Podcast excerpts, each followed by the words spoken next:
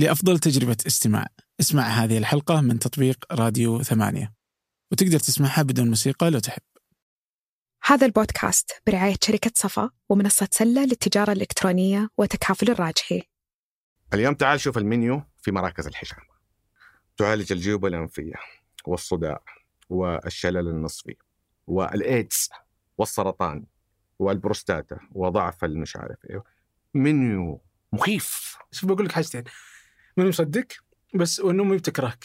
إنه إيه؟ أمي تكرهك من الحين. لا شوف إذا هي ما تعرف الحلقة إيه؟ بس حتكرهك. زي لما الثعلبة ويجي يقول لك حط ثوم. صحيح. طب إذا ضبطت وأنا ما رحت المستشفى إيش تسمي هذا يا أستاذ؟ إيه صحيح. مين اللي يقول ثوم؟ ترى اللي يقول ثوم الطب الشعبي برضه. آه إيه؟ بس إنه يشتغل هذا. لا ما يشتغل. ليش؟ لأنه أنت ليش لا ليش أنت قلت لا بهذه الحدية؟ لأنه ما ما لأنه ما في ما في هو ما في. ثوم في مواد شيء أنا ما أدري. خلاص إيش تسوي؟ هي في مواد يعني أكيد الثوم ممتاز مع البروستات فقط. أهلا، هذا فنجان من ثمانية وأنا عبد الرحمن أبو مالح. الحين بدأ الشتاء، ومع الشتاء يجي الزنجبيل والعسل اللي يعالج نصف الأمراض. طبعا ضيفي في هذه الحلقة يضحك، مو مو يضحك لا يقهقه إذا سمع هذه السواليف.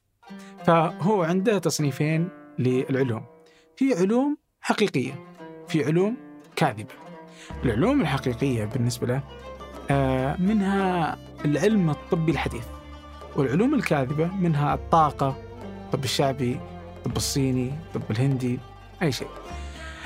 صحيح أن الطب الحديث استطاع زيادة متوسط عمر الإنسان إلى ضعف تقريبا، إلا أن هذا لا يعني بالضرورة أن الطب الشعبي الشعبي أو القديم أو البديل والطب غلط. وما بين هذه وهذه نقاش طويل ومعلومات ثرية وحديث ماتع مع ضيفي همام عقيل، أستاذ المناعة والعدوى، استشاري مختبرات إكلينيكية. قبل أن نبدأ في بودكاست أحبه، آه بودكاست هذا أطلقناه في ثمانية آه قبل كم أسبوع، يقدمه محمد آل جابر وهادي فقيه. بودكاست اسمه جادي. كل أسبوع يناقشون مواضيع اقتصادية واجتماعية، مثل ليش الأسعار جالسة ترتفع أو تنخفض، أو أثر التخفيضات أو البطاقات الائتمانية على طريقة استهلاكنا، وغيرها من المواضيع الاقتصادية اللي تمسنا مباشرة في حياتنا الشخصية. يتناقشون حولها ويعرضون فيها سياق جديد للأحداث والظواهر الاجتماعية. النقاش فيه ماتع ومختلف، ونقاش لا يشبه إلا محمد وهادي. حلقة جديدة تنتظركم كل أربعاء. رابط الاشتراك في وصف الحلقة. وشكرا لراعي الحلقة شركة صفا ومنصة سلة. أما الآن لنبدأ. شكله زهق عادل. لا هو ما شاء الله واضح أنه مطلع، واضح أنه فاهم يعني إيش أبحاث علمية، فكان النقاش بس هو متبني وجهة نظر وال وجهة نظر أه... تحتاج تفاصيل أكثر عشان تقدر تتبناها بالقوة هذه. وعجبني الحماس هذا، ممتاز. عجبني الحماس هذا. هي هي طبعا هي الناس دحين تسمع زي الزفت حقتي، عارف إن هي سمعت كذا. إيه والله زي الزفت. هذا ضد أي شيء شعبي، ما مو كذا عارف، بس أنت ضد أي شيء شعبي صح؟ لا مو صحيح. ها؟ مو صحيح مو صحيح. شوف أنا ضد أه... حاجة اسمها العلوم الكاذبة. كل الناس ضد العلوم الكاذبة. أيه بس أنت ما تعرف إنها علوم كاذبة، هذه الفكرة. كيف تعرف إنها علوم كاذبة؟ وإيش هي العلوم الكاذبة؟ اليوم اليوم ترى تعريف المصطلحات يفرق كثير. اليوم لما تتكلم لي الطب البديل، أنا حتى الطب الحديث أنا في أشياء ضدها لأنها علوم. أعطني وش في شيء ضد الطب الحديث؟ الطب الحديث ضده أنت والله. ليش زي موجود؟ أقولك القهوة لازم أشربها ولا عادي نحط الكوب؟ أنت ما تشربها؟ لا أنا بعد اثنا عشر الظهر ما أشرب قهوة. دي كاف عادي، حطها إعلان. أي ما في مشكلة. تبغاني أمدحها أمدحها أمدحها قلنا. لأن والله خطوة جمل. أنا في بيتي، في مكتبي، في عيادتي، في كل مكان ما موجودة. يعني شباب طلعوني أحلى من الواقع فضلا يعني. والله كان الواقع سيء. طيب وابغاكم تساعدوني في شيء، مو انت هيش. انت لا تساعدني، انتم تساعدوني في شغله. الموضوع ترى مره راكب فوق بعض كلاكيب ومعقد ودخلاته كثير. انتم الان مشاهدين لو حسيتوا انه في شيء قد اكون ما وفقت في شرحه بالشكل الكافي، انا ممكن اعيده بطريقه ثانيه، انا حاحاول اخليها بابسط لغه ممكنه. تبغى ينبرش وسط الحلقه؟ عادي، انا ما عندي مشكله، انا ما عندي مشكله. ها كاميرات ال... انا ديسلايك كسر عندي حاجز الكاميرات هذه، وروتانا كسرت عندي حاجز اللايف، فما عاد صرت اهتم صراحه. بس كنت تقول طب الحديث انا ماني مصدق. اول شيء شوف بقول لك حاجتين، ماني مصدق بس وان امي بتكرهك. انه امي تكرهك من الحين؟ لا شوف، اذا هي ما تعرف الحلقه أيه. بس حتكرهك والله. شوف انا بقول حاجه لو لو انفهمت بشكلها الكامل وانشرحت بطريقتها الكامله، بالعكس امك حتكون اول من يحبني. ما بدي يلا تحب حلقتك. يعني هي اول خمسه يمكن اول في نص الحلقه حتقول لك عبد الرحمن اعمل له بلوك، في النص الثاني حتقول لك لا اجيبه البيت عندنا نسوي نعشي. فهذا فهذا اللي حيصير، حتعشيك بونج وعشاب و... مو مشكله، بس ما تكون ادعاء علاج. لا أجل، هي تتوقع يتسوي أشياء ما شاء الله لا إله إلا الله، يعني تسوي أشياء كثير. يعني تحب السواليف هذه، الطب الشعبي يعني. والله شوف في كلها، مو كل الأمهات يعني، كل الأمهات، الخالات، العمات، الجدات، وأحيانا اللي, اللي تستغرب منه حتى الجيل الجديد عنده. فهي صحوة علمية. يا ساتر يا رب، يا ساتر، أنتم في غيابة الجب والله. لو تفهموا واقع الأمور و... وتفاصيلها وحقيقتها، أنت حتنصدم حتى من أشياء بعيدة عن المجال الطبي وبعيد عن علاجه. هتشوف انه لا فعلا احنا في في شيء لازم ننتبه له. وش مشكلتك مع الطب الشعبي؟ انا ما عندي مشكله مع الطب الشعبي، انا عندي مشكله مع العلوم الكاذبه. العلوم الكاذبه خطيره، لانه عارف العلوم الكاذبه طيب هي اي ممارسه تدعي انها علم، ولما بتشوفها من بعيد كذا تقول والله علم، بس هي ليس لها علاقة بالعلم. أعرف العلم. طيب. طيب العلم هي ممارسة قائمة على أساسات، آه الأساسات هذه وضعت لتجنب الوقوع في العلوم الكاذبة. وخليني أقول لك على شغلة، آه آه في مصطلحات يعني لعلي أسس لها من الآن على أساس أنه نتكلم كلنا نفس اللغة. اليوم لما نتكلم في جلستنا نقول نظريتي، فرضيتي، أنا أفترض كذا، نظريتي والله في الموضوع كذا، يفهم المعنى العام حقها أنها رأيي. في العلم اللغة مختلفة، في العلم عندك حقيقة، فرضية، نظرية، وقانون. تمام؟ إيش إيش الفرق بينها؟ الحقيقة للعلم هي أول شيء تشوفه. يعني اليوم الحقيقة في العلم هي أني والله طلعت من الشباك لقيت الدنيا فيها نور، في النهار الدنيا فيها نور، هذه الحقيقة. محاولتي لتفسيرها الحقيقة حأضع عدة فرضيات. إيش الفرضيات هذه؟ والله مثلا أنه في نجم اسمه الشمس طالع هو اللي معطي النور. لا والله شركة الكهرباء جات مدت أسلاك على طول الرياض وحطت لمبات، هذه اللمبات. لا والله القمر انفجر وهذا النور. كلها فرضيات. طيب وهذه وهنا النقطة المهمة، أنا أحاول أثبت أو أتحدى الفرضيات هذه فرضية فرضية بمحاولة نقضها. يعني أنا أجمع بأدواتي اللي أملكها اليوم، أنا أحاول الفرضية اللي أنا وضعتها إني أنقضها مو أثبتها. لما أفشل في نقضها صارت هنا نظرية، وهي أقوى أشكال العلم. لما أحاول أجمع الأدلة حولها، هذا علم كاذب، هذا انحياز، هذا لا يعد علما إطلاقا. القانون هو طريقة أو معادلة حسابية ثابتة تتغير. يعني مثلا خلينا عشان أكون أوضح، الجاذبية في قانون، أنت في الأرض، على القمر، في المريخ، تقدر تحسب الجاذبية. اليوم أنا ماسك كورة رميتها طاحت في الأرض، أنا أقدر أحسب كم سرعة نزولها واحتكاكها بالهواء، أقدر أطلع لك بالملي بمعادلة رياضية، بس هذه ما تفسر لك إيش الجاذبية، تحسب لك الجاذبية. اللي يفسر لك الجاذبية هي النظرية العلمية. عشان كذا اليوم عندنا نيوتن هو اللي عرف ال- ال- ال- القانون حق الجاذبية، بس إنشتاين هو اللي عرف نظرية الجاذبية. فهذه اللغة لما واحد لما أقول لك النظرية العلمية لا تعني رأيي العلمي لا ما هي زي كلامنا، لا معناته الأقصى الدرجات اللي وصل لها العلم في تفسير هذه الظاهرة وتوقع وتوقع ما يرتبط فيها من ظواهر أخرى هي هذه. ممتاز. فإذا كذا بنتفق على أن الحقيقة بالنسبة لك تختلف عن الحقيقة بالنسبة لي. ممكن. بالنسبة للعلم، بالنسبة للغة العلم، الحقيقة هي ما تشاهد وتلاحظ. أوكي. أي فاليوم لما بس أنت تقدر تشوف شيء أنا أشوف شيء ثاني، يعني لا يعني أنك أنت ما تشوف الحقيقة وأنا أشوف الحقيقة. صحيح صحيح. صح؟ عشان كذا عشان كذا هي أضعف الأشكال، هي أول شيء هي الملاحظة. مم.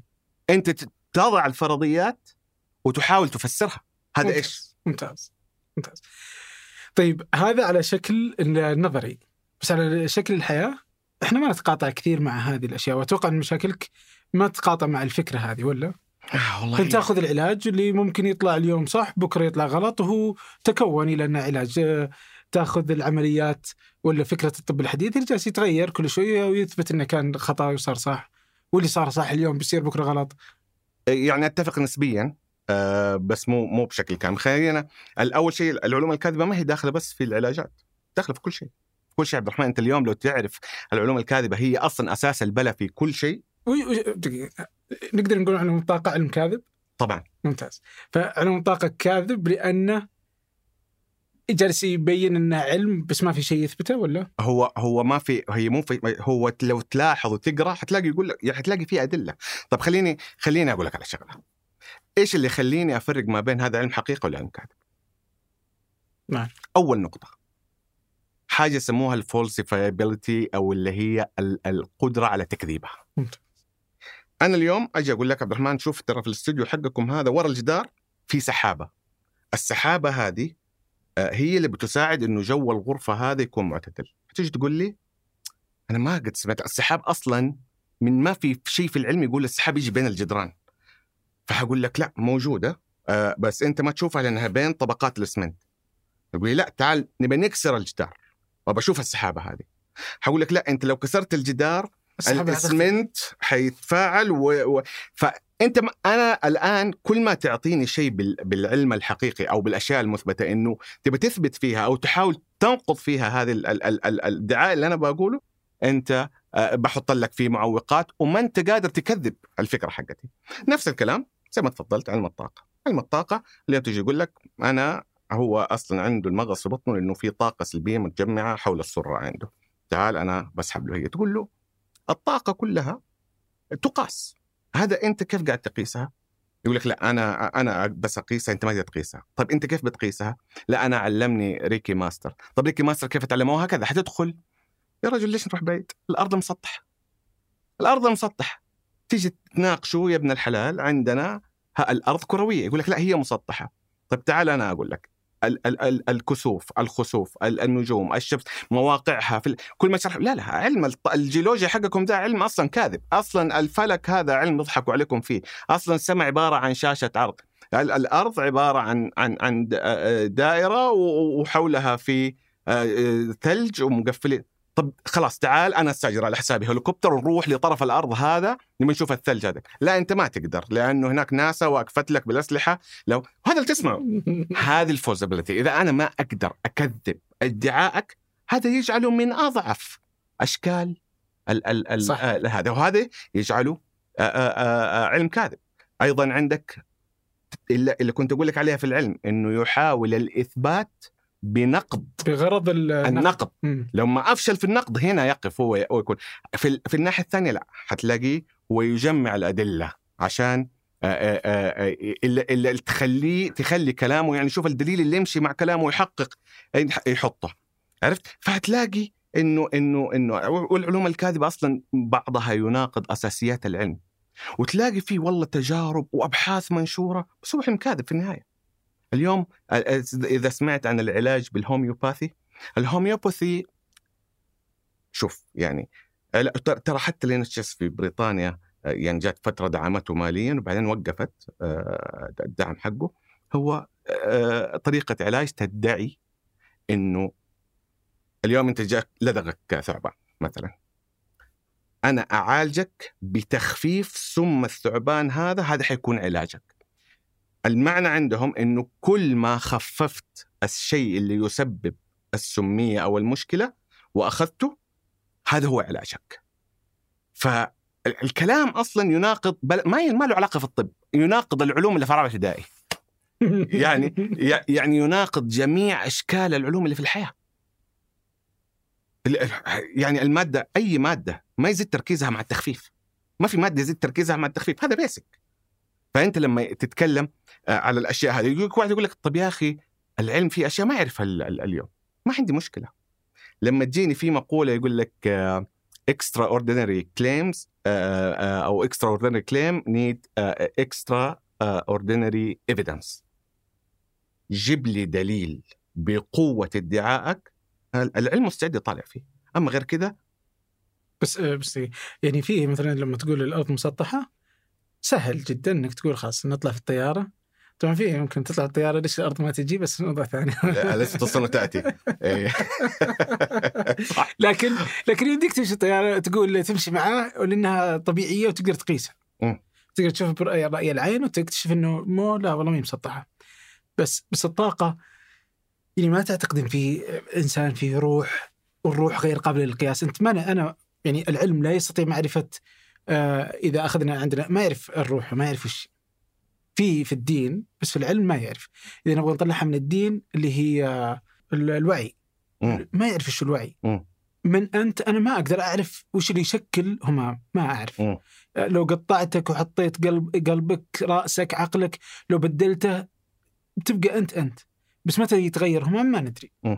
ففي الوعي اللي إحنا ما نعرفه، ف... فنقدر نأخذ على أنه شكل من أشكال الأشياء اللي إحنا ما نعرفها في هذه الحياة، اللي الطاقة هنا يأخذ دوره. يمكن ما يقدر يثبت، بس ما يمديك تنفي عدم وجود هذه الروح الموجودة يعني. لا هي هي خلينا وإن الأرواح لها طيب. طاقة وإن طيب خلينا نتفق على شغلة. أول حاجة آه اليوم أنت لما تقوم بادعاء أنت اللي عليك إنك تثبته، مو الطرف الثاني اللي لازم ينفيه. تمام؟ يعني اليوم أنا لو أجي أقول لك مثلا أثبت لي إنه ما عندك بيت، كيف أثبتها؟ أنا طلع لك توكلنا ما تقدر تثبتها، ما تقدر تثبت إنه ما عندك بيت.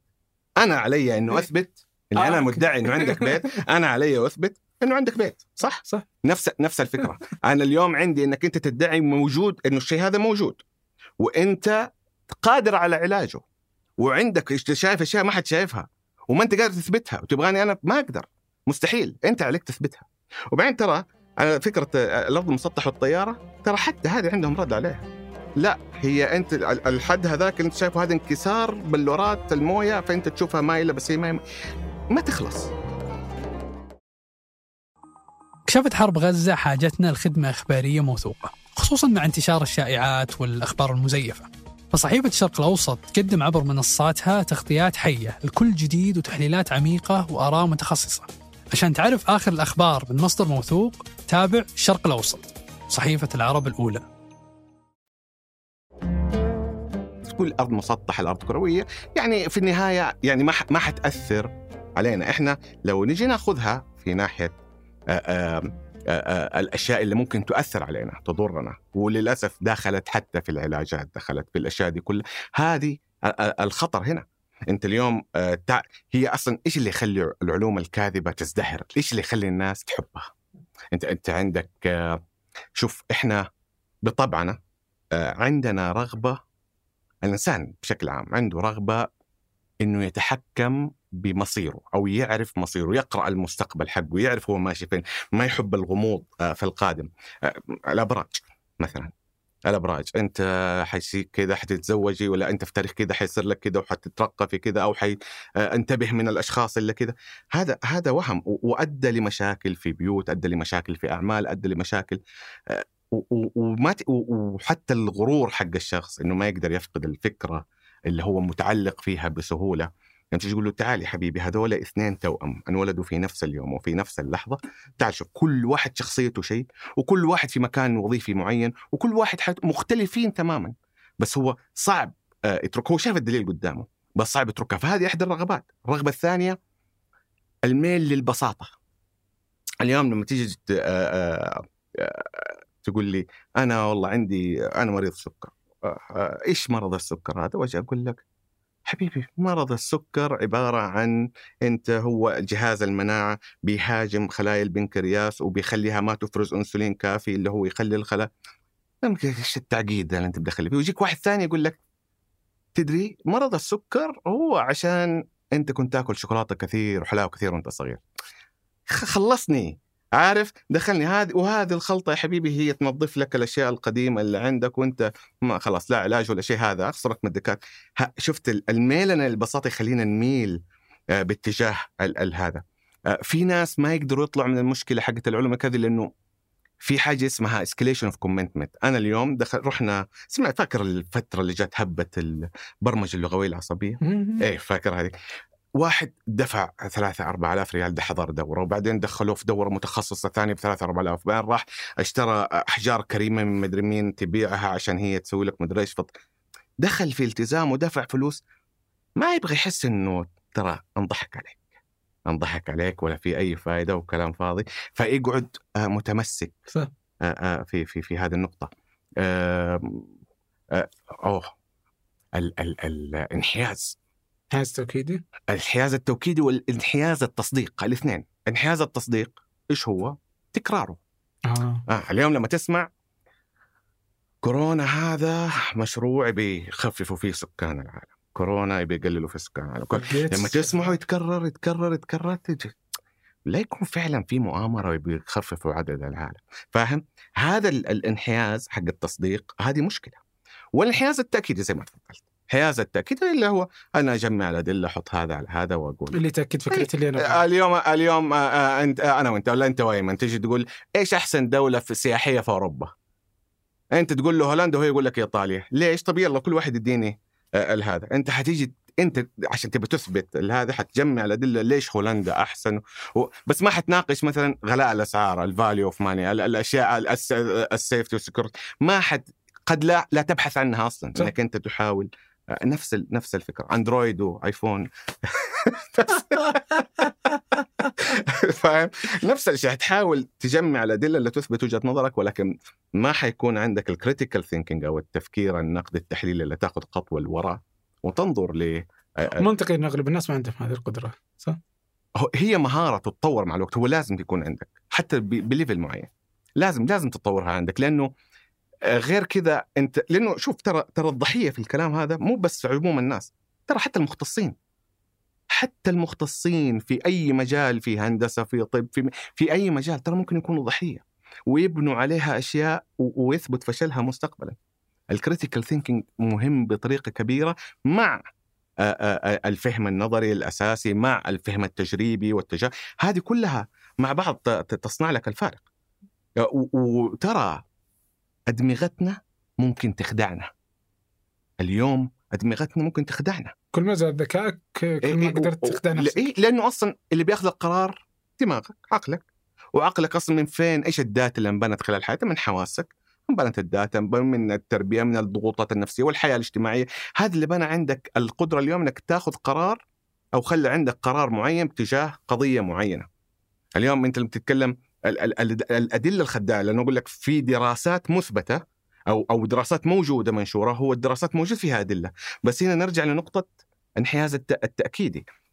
اليوم لما نيجي نتكلم علاج الجلطة، تلاقي واحد جاي بالكوي جاء لسع هنا في أكثر من مكان،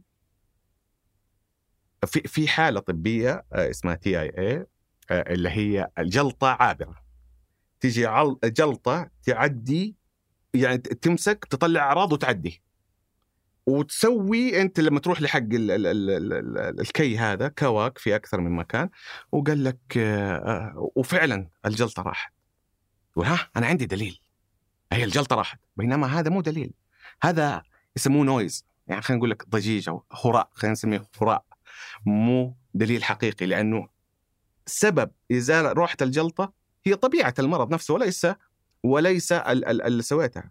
نفس الشيء في أمراض تجيك فلير أب، يعني يعني تطلع وتنزل تطلع وتنزل ال ال ال النوبات حقتها أو السايكلز حقتها. آه عندك السخون، الملاريا، السخون الريلابسنج فيبر، هذا تطلع وتنزل. ال ال نفس الشيء المالتيبل سكليروسيس، الام اس، التصلب آه المتعدد، أو آه هذا نفس الشيء، هي تطلع وتنزل. فأنت لما تأخذ حاجة في فترة النزول أنت تعتقد أنه هو السبب، هو السبب، بينما هو مو السبب. okay. اليوم ما تسمع الناس اللي تقول لك يعني، هذه هنا نرجع للنقطة حقت أمي وأمك وخالي وخالتك، إنه لما يكون عندك التهاب في التهاب في الوز، التهاب في حاجة زي كده، وتروح المستشفى وهو التهاب بكتيري وتحتاج تأخذ مضاد حيوي، وتأخذ المضاد الحيوي. المضاد الحيوي تبدأ آثاره، هو يعالج يساعد المناعة، فتبدأ آثاره وخفة الأعراض بعد ثمانية وأربعين ساعة مما تبدأ تأخذ الكورس. فأنت أول يوم هتأخذ المضاد الحيوي ما ما في ما في أي تغير، على أن أمك ثانية يمتحن عليك ولا صاحبك يقول لك يا عمي خذ الليمون بالنعناع واحدة بواحدة وزنجبيل، عارف أنت تأخذه وفعلا تنام وتصحى أنت طيب، صح؟ حتصدق إنه الد... هذا دليل، هذا اللي عالجني. فأنت أعطيت رون كريدت، أو الناس اللي عندهم سرطان يعني راح والله مساكين، يعني زملائنا في تخصص الأونكولوجي يعني جلسات كيمو، علاجات، أدوية، متابعة، تحاليل، أشعات، سوى كل شيء معه. لما يروح بعدين واحد من أصحابه يعطي له، ما أبغى يعني أروح، يعني يعطي له خلطة، يعطي له شيء، يقول له خذ هذه ولا عصير بصل ولا وات إيفر، خذ هذه ويشربها، يقول لك يا والله شوف هس... طب الكيمو هذا إيش صار عليه؟ اللي أنت خذ العلاجات هذه إيش صار عليها؟ فيعطيك الكريدت أو الفضل، انسبوا لهذه الأشياء، ما انسبوا لل... لل... للحقيقة. وها طيب خلني برجعك شوي وراء وأقول لك آه إنه أنت تقول في العلوم كاذبة، هل أنت بتسقطها على العلوم الشع... على الطب الشعبي إنه علم كاذب؟ آه شوف، العلوم الكاذبة في الطب الشعبي والطب الحديث موجودة. أوكي. يس. فممكن كدا... يكون في طب شعبي صحيح.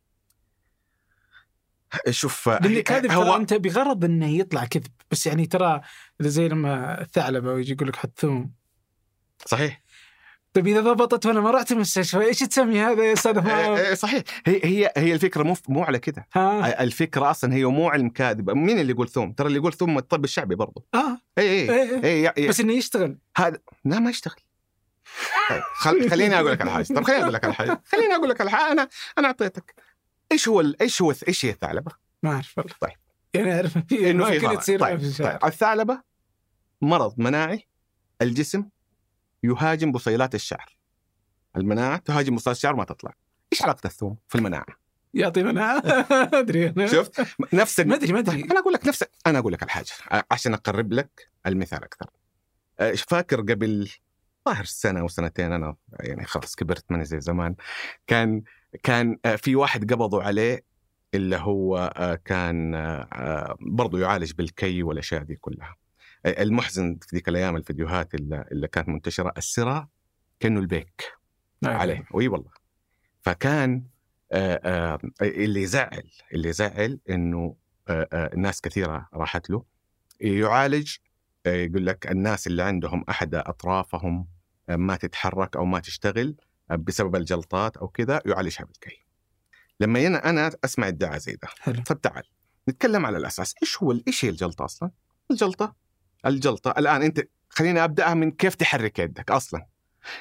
أنت مثلا نتكلم عشان نأخذها مثال، يد يمين، اليد يمين هذا عشان تتحرك أنت الفص الأيسر من من من الدماغ عندك بيرسل إشارات وتروح للحبل الشوكي، بتنزل على أعصاب اليد، بتحرك العضلات الهيكلية الإرادية وبترفع يدك. لما يكون عندك مشكلة جلطة أو مشكلة صارت في الفص الأيسر هتلاقي الحركة هذه تأثرت.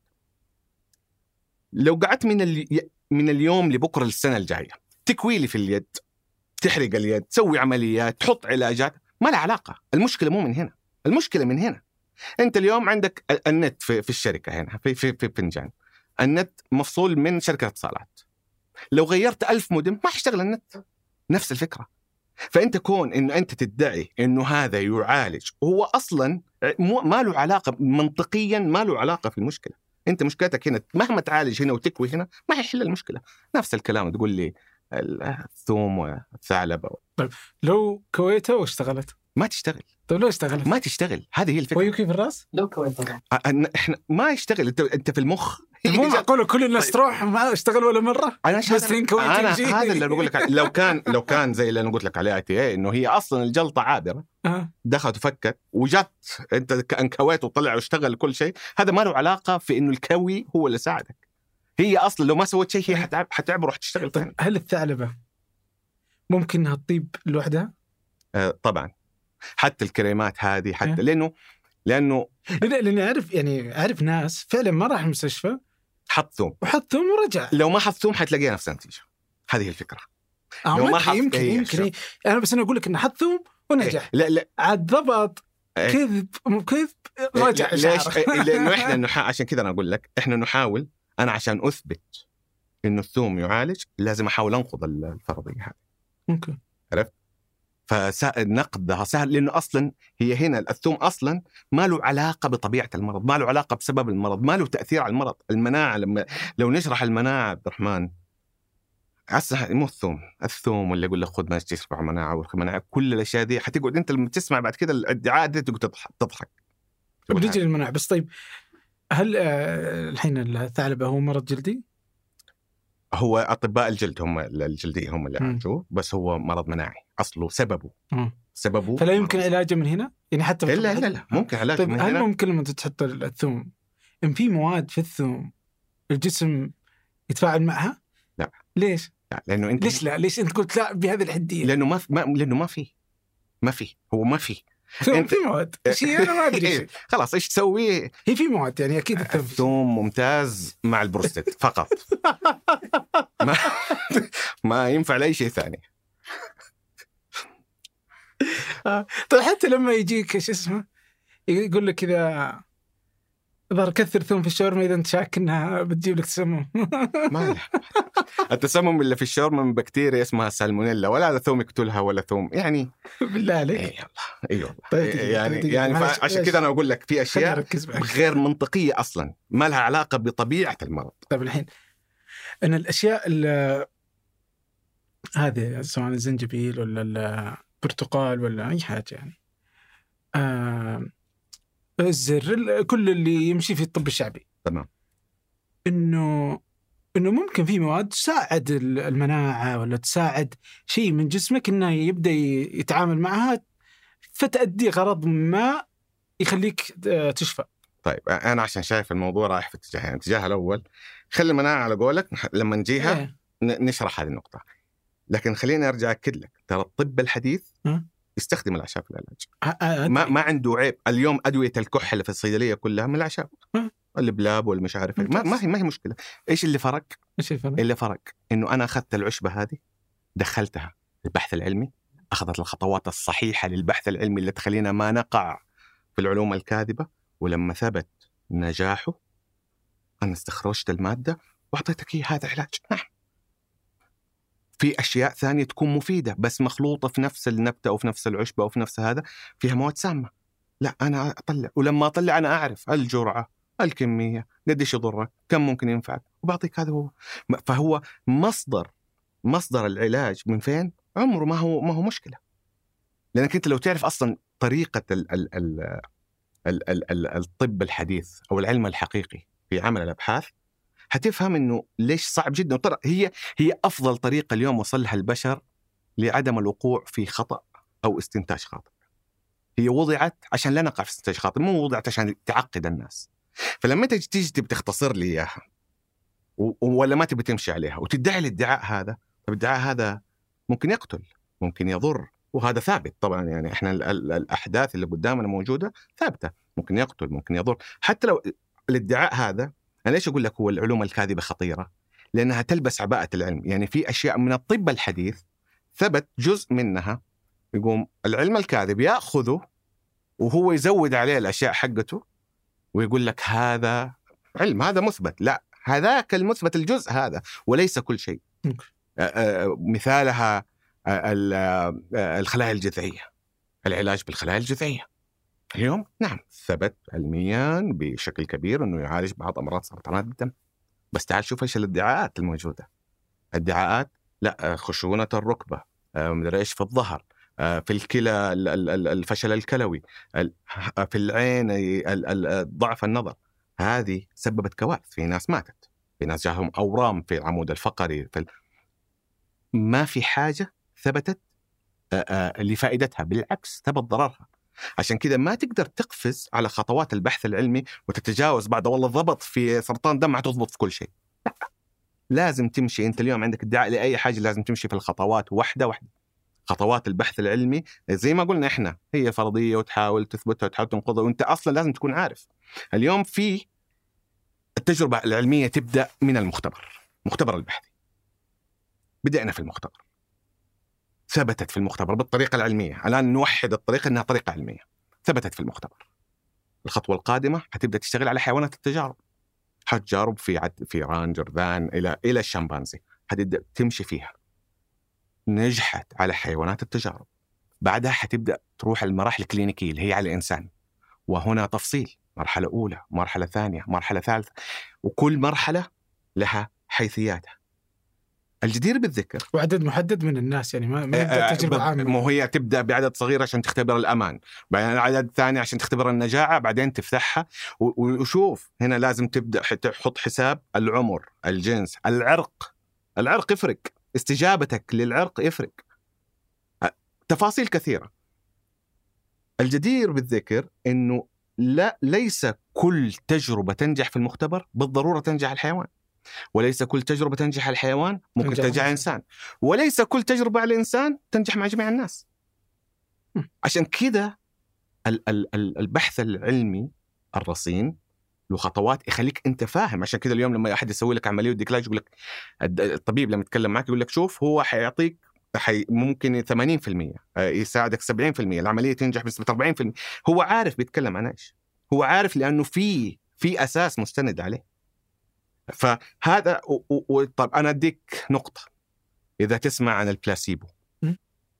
البلاسيبو هي آخر أو أعلى درجات، آخر حاجة مرحلة في البحث العلمي. البلاسيبو هو الوهم. أول شيء خليني نؤصل للبلاسيبو والنوسيبو، لأن هذه مرة مهمة، لأن حتى هذه خادعة تكون حتى في العلوم الكاذبة. أبدأ لك بالنوسيبو. النوسيبو كيف إنه الوهم ممكن فعلا يسبب لك الضرر. اليوم من ثلاثين إلى خمسة وثلاثين بالمئة من الناس لو مؤمنين بسبب انحياز في إيمان، في تصديق، في فكرة معينة، إنه الشيء هذا بيضرهم وتعرضوا له حيضرهم. مثلا اليوم في في يعني يختبروها هذه في الأدوية أساسية، أديك حب أديك حبوب على أساس إنها دواء، هي طبعا ما فيها مادة فعالة، سكر ولا ملح ولا موية، ما فيها أي مادة فعالة. أقول لك ترى شوف من الأعراض الجانبية حقتها إنها ممكن تسبب لك غثيان واستفراغ، ممكن دوخة، ممكن من ثلاثين إلى خمسة وثلاثين بالمئة حيصابوا، رغم إنه هي ما فيها مادة فعالة أصلا. نفس الكلام في شخص كان في صار لخبطة، طبعا خارج السعودية، صار لخبطة في عيناتهم في فحص وما إلى آخره. واحد من الأشخاص عنده سرطان مرحلة أخيرة، فأرسلوا النتيجة حقته بالغلط لشخص ثاني، ووصلت شخص الثاني وحتعيش أسبوعين ثلاثة، فترة بسيطة. لما اكتشفوا الخطأ وراحوا بيحاولوا يوصلوا لقوا فعلا مات، هو ما في شيء، ما في شيء. ترى هذا الكلام اللي قاعد أقوله أنا كلام مثبت ومنشور وموثق. بينما الناحية الثانية البلاسيبو، اليوم أنا عشان ال إف دي إيه يفسح دواء أو علاج معين، تعال أنا لازم أخليك توصل لمرحلة إنه أنا اليوم مثلاً عندي علاج ضغط، عندي مئة شخص متطوعين للتجربة، حاجيب المئة شخص هذا، عندي مئة حبة، المئة حبة هذه نفس الشكل بالضبط، ولكن خمسين منها العلاج فعلاً بالمادة الفعالة وخمسين منها ما فيها شيء، بلاسيبو. حاطيها للأشخاص هذول، الداتا اللي حتطلع والبيانات اللي حتطلع من ال... هل فعلا نزل الضغط عنده؟ طبعا أنا متحكم بأعمارهم بحالة الضغط، يعني في لها المعايير حقتها. لو فعلا نزل، كمان العلم الدك شيء إضافي عشان التأثير النفسي حق البلاسيبو هذا. الدبل بلايند، مو بلايند بس مع مية إنه أنا ما أعرف، لا، حتى الشخص اللي هو العالم اللي قاعد يسوي التجربة هذه ما يعرف، جاته مية حبة مخلوطة مع بعض ما يعرف إيش العلاج والسبب ويعطيه. شفت هذه هذه الخطوات هي اللي تخليك نعم اليوم لما يطلع شيء عندي نعم أنا واثق إنه عدى. في بلاسيبو بالجراحة على فكرة كمان. كيف؟ في شيء اسمه شام سيرجري. الشام سيرجري إني أسوي لك أوهمك إني سويت لك عملية جراحية وأنا ما سويتها. مثلاً. أدخلك نعم أدخلك غرفة عمليات وتمريض وأخدرك واجي اعمل اعمل يعني افتح واخيط بس ولا اسوي شيء. هذه فضحت ادعاءات علاجيه كثير وعمليات جراحيه ما لها قيمه. مثل مثل جات فتره حقت تنظيف الركبه، عمليه تنظيف الركبه، يدخلوا يغسلوا الركبه يعني بمنظار ويغسلوا الركبه وتسوي في المستشفيات عندنا. تمام؟ هذه ما لها فائده. الشام سرجة فضحها، يعني جابوا اشخاص، مجموعه اشخاص، ناس وهم ما يعرفوا عندهم مشكله في الركبتين، فتحوا الركبتين، هو واحد خيطوا له ما يعرف انه ما سوى شيء، والثاني غسلوا له، نفس النتيجه. نفس الشيء صار على موضوع اللي هو في، انا ما اعرف تخصص العظام هم ما فهم مني، ولكن في حاجه زي الماده اسمنتيه يحطوها بين الفقرات للناس اللي عندهم تآكل، نفس الكلام، سووا عمليه وفتحوا وقفلوا، نفس النتيجه اللي طلعت هنا طلعت هنا. اللي سووا العمليه واللي ما سووا العمليه، ولا ولا اللي فتح وقفل واللي حط الاسمنت، نفس النتيجه. الفرق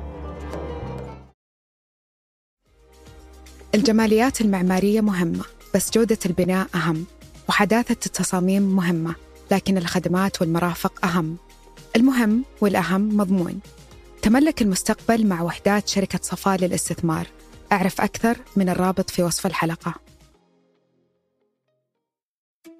أنا محمد آل جابر، وأنا هادي فقيه، وهذا جديد ثمانية بودكاست جادي. كل أسبوع بنجلس نتناقش حول مواضيع اقتصادية واجتماعية ونتناولها من زوايا مختلفة، ونعرض فيها سياق جديد للأحداث والظواهر الاجتماعية. اشترك في بودكاست جادي من خلال الرابط في وصف الحلقة.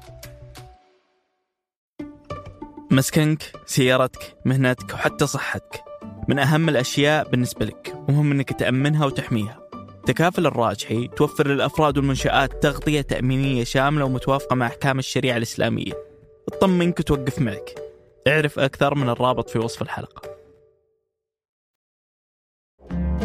في هي قديمة في الخمسينات إذا ماني واهم، هو الستينات، ألف وتسعمية وخمسين ألف وتسعمية وستين. وشوف هذا لما أقول لك المختص ممكن يقع فيها.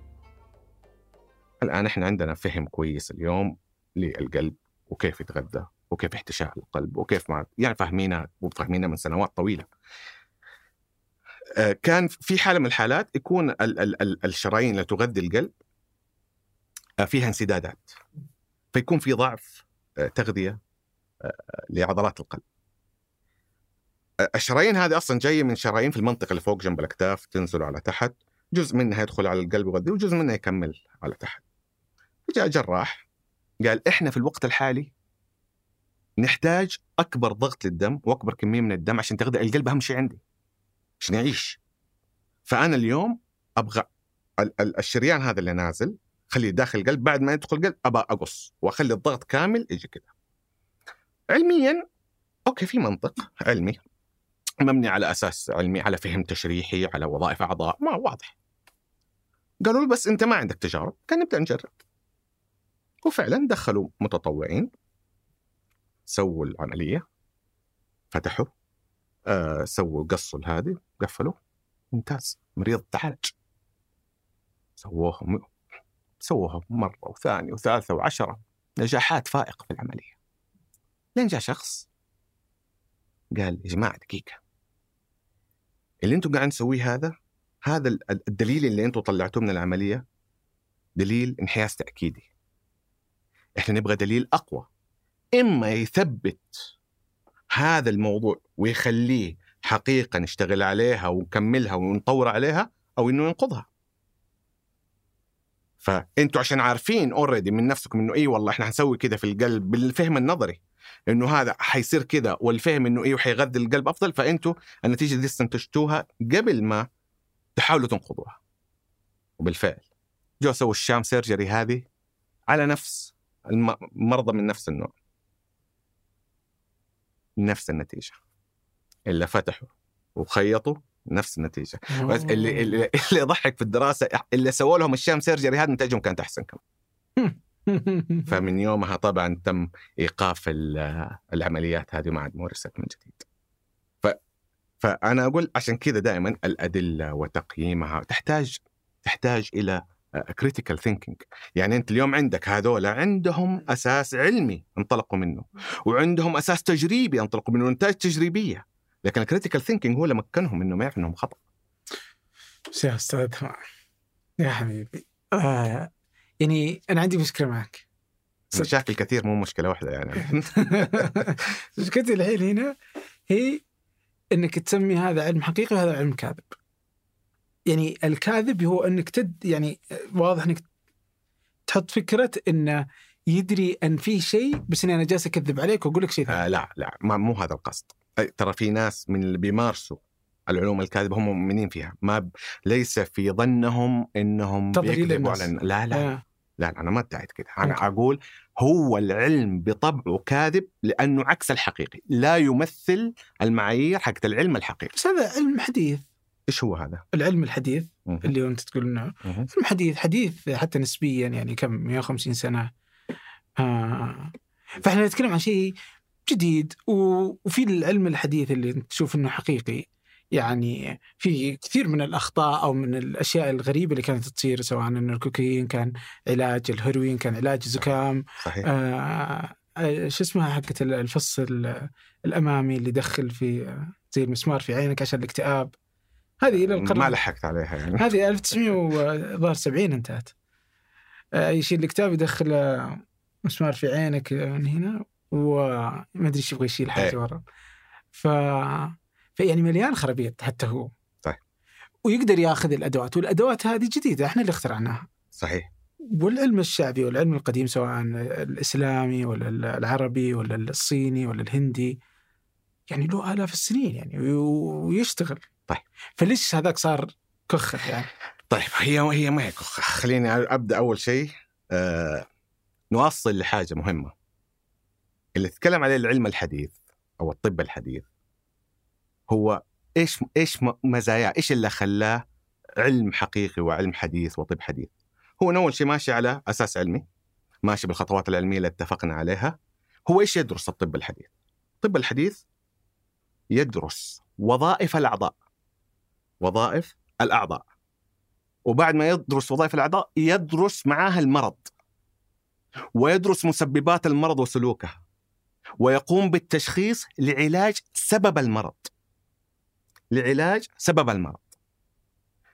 الممارسات اللي أنت قلتها هذه صحيحة، بس إيش الأدوات اللي مكنته في ذاك الوقت أنه يعرف عن جسم الإنسان أكثر، اللي يدرس وظائف الأعضاء أكثر، يدرس الأمراض أكثر؟ اليوم إحنا التقنيات في التحاليل والأشعات وال... هذه فتحت أبواب.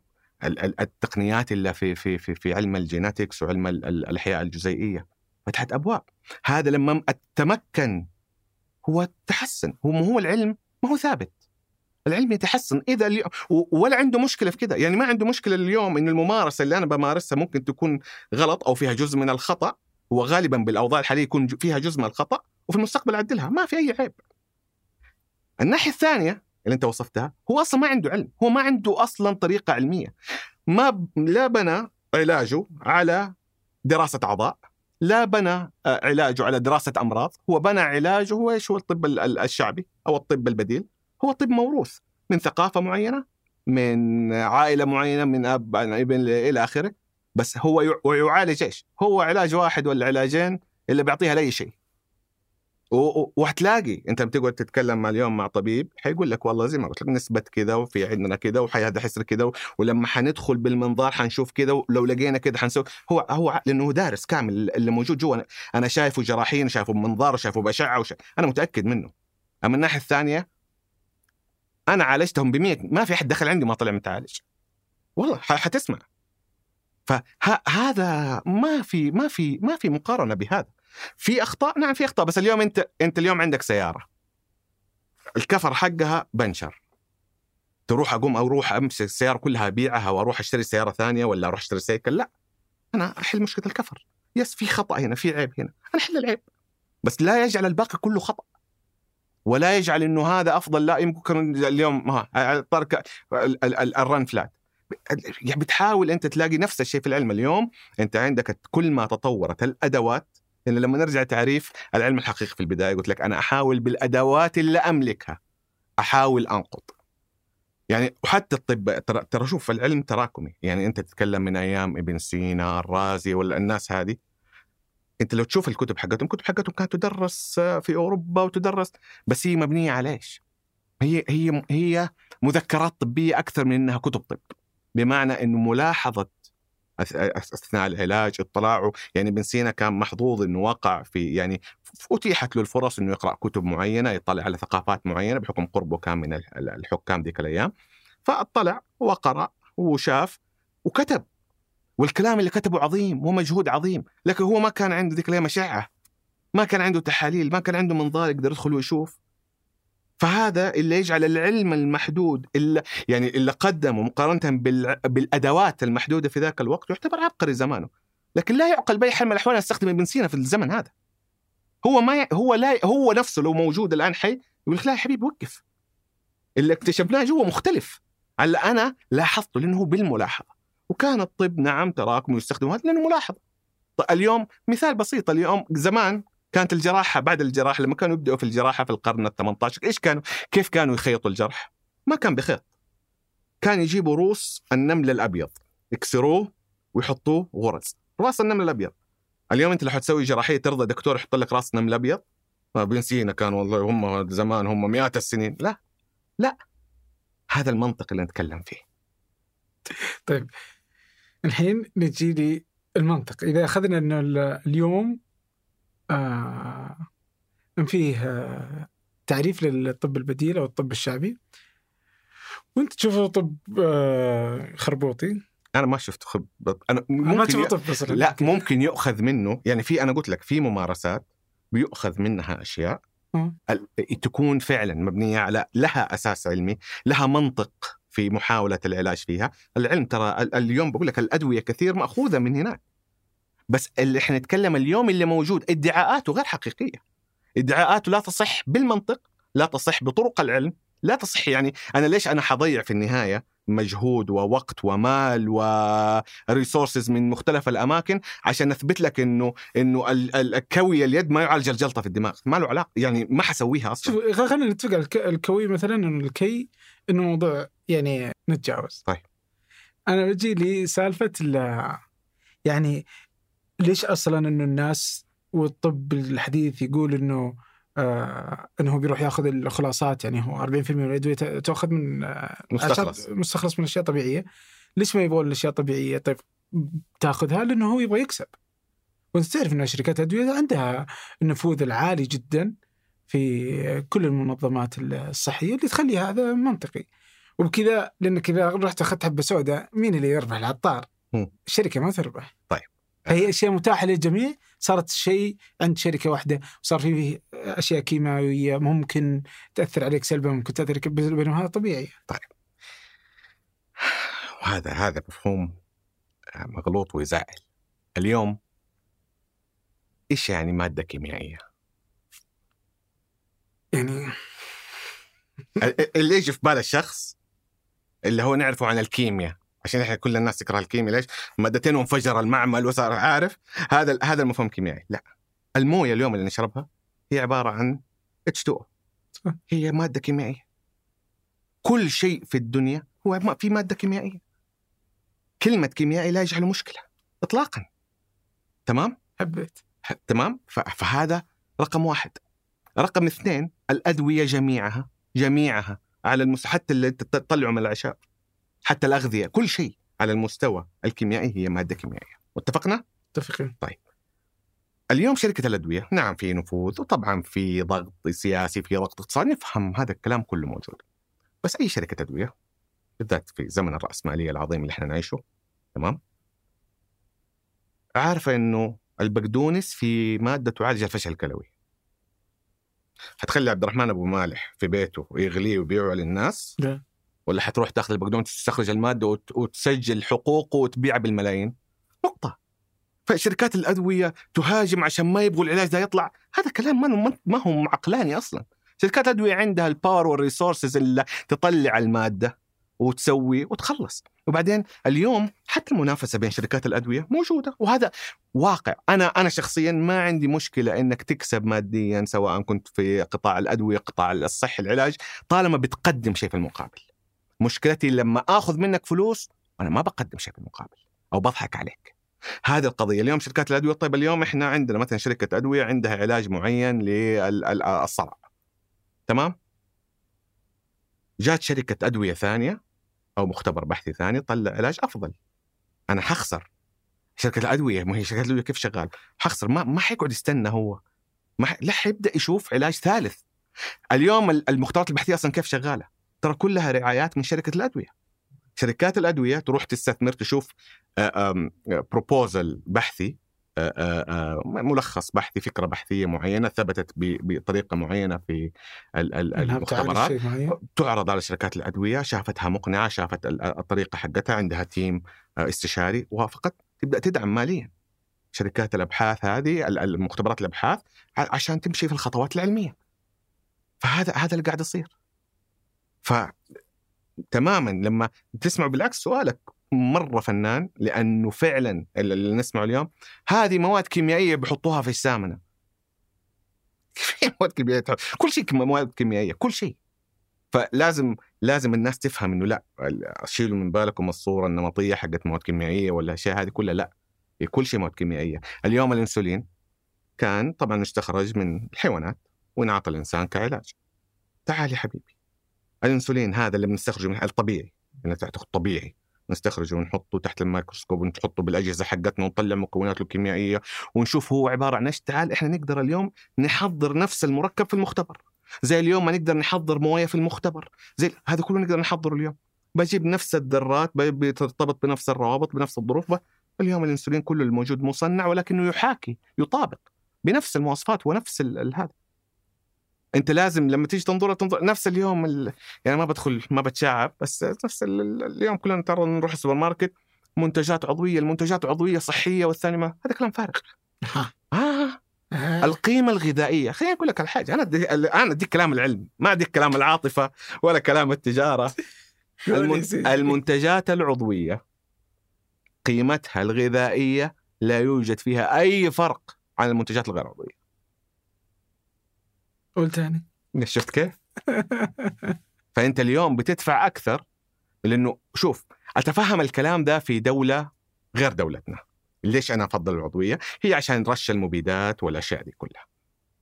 إحنا عندنا ترى إف دي إيه، شوف أنا لا أشتغل في معاهم ولا، بس ترى جهة محترمة، هيئة الغذاء والدواء. هيئة الغذاء والدواء، يا شوف، ما في فترة تحريم، ما يقدر رش مبيدات، ما يقدر أصلا يحصد ولا يوزع ولا يبيع في في فترة التحريم.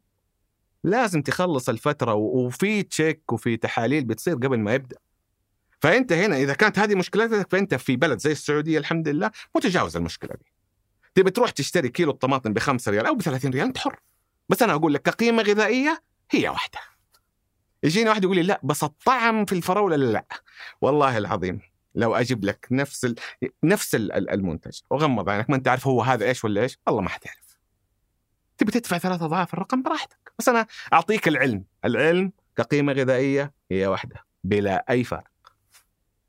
طيب دقيقة، يعني الحين يعني الآن يقولون إنه جزء كبير من الأمراض خصوصا السرطان انتشاره بين الناس هو من الأكل ال... لأنه مليان كيماويات. تشوف هذه مشكلة السرطان، مشكلة إحنا اليوم قالوها في التوحد، قالوها في السرطان، قالوها في الأمراض، إنه زادت الأمراض. زاد. هي مو زادت الأمراض. ها. اليوم ما نقدر نجزم إنه زادت الأمراض، إحنا زاد عندنا القدرة على تشخيص الأمراض. أنت زمان كانت ناس تموت وألن جيلنا والله ناموا ما صحي، ما في شيء، رجع من العمل ناموا ما صحي، مات. صح. هو لا في شيء، بس إحنا ما كنا نعرف. التوحد اليوم، الأدوات اليوم، الأشعات، السرطانات، لا إحنا اليوم عندنا القدرة على تشخيص المرض بشكل أفضل، فهذا اللي فرق. فشفت أنت دائما تلاقي الدنيا إيش قاعد يعكسوا ال... هذا عشان هذا ال... ال... ال... ال... الانحياز التأكيدي. يعني أنت تقول إنه ممكن كانوا زمان يموتوا من السرطان بس إنه ما كنا ندري إن في سرطان. طبعا مو ما, ما يقدر شخص كيف بيعرف. ممكن يموت من السرطان، ممكن يموت من الحمى الشوكية. الحمى الشوكية يعني من البلاوي اللي فتكت في الناس، ما حد عارف، ما حد عارف، وما حد أصلا يعرف خطر الحمى الشوكية. أنا نزلت تغريدة قبل كم يوم على الموضوع، لقيت ناس كتير فعلا كلمني أقول لك هذا هو نفسه اللي إحنا ناخده في الحج، هذا هو. ما حد عارف انه هذا مرض خطير وموجود عندنا، وفي ناس حارمين ابنائهم من التطعيمات. يعني هذا ممكن نروحه في المناعه مو في الموضوع هذا. اوكي طيب، في ناس حاولوا انهم يسوون تجارب محكمه على علاجات شعبيه وكانت نتائجها ممتازه، مثلا السليولايت او آه في الكمادات التايلاندية، وكان أدائها ممتاز. كان عندك برضه الإشكوندا، فالإشكوندا آه لإجهاد المزمن وانخفض الإجهاد والتوتر عند الناس بنسبة واضحة، بناء على تجارب باللي أنت تقول إن العلم الحقيقي صحيح. طيب هذه التجارب هي تجارب أنا أحترمها، م. بس هي تجارب مبدئية، ما أقدر أخذ من هنا وأروح أطبق على الناس يلا خلاص أعمم العلاج. اليوم أنت لو تدخل أنت تشوف الكمادات هتلاقيها تنباع أونلاين، هذه ما أكملت مراحل البحث العلمي. مجمع لي عشر أشخاص عامل عليهم بحث، هذا مو بحث، هذه بداية بحث. اثنين وعشرين واحدة صح؟ في بحث اثنين وعشرين شخص أنا أقيس عليهم العالم كله بمختلف أجناسه وأعراقه وجنسه وحامل ومرضع وطفل. يعني فتخيل هذا اللي كنت أقول لك عليه، الخطر نفسه اللي صاير في الخلايا الجذعية.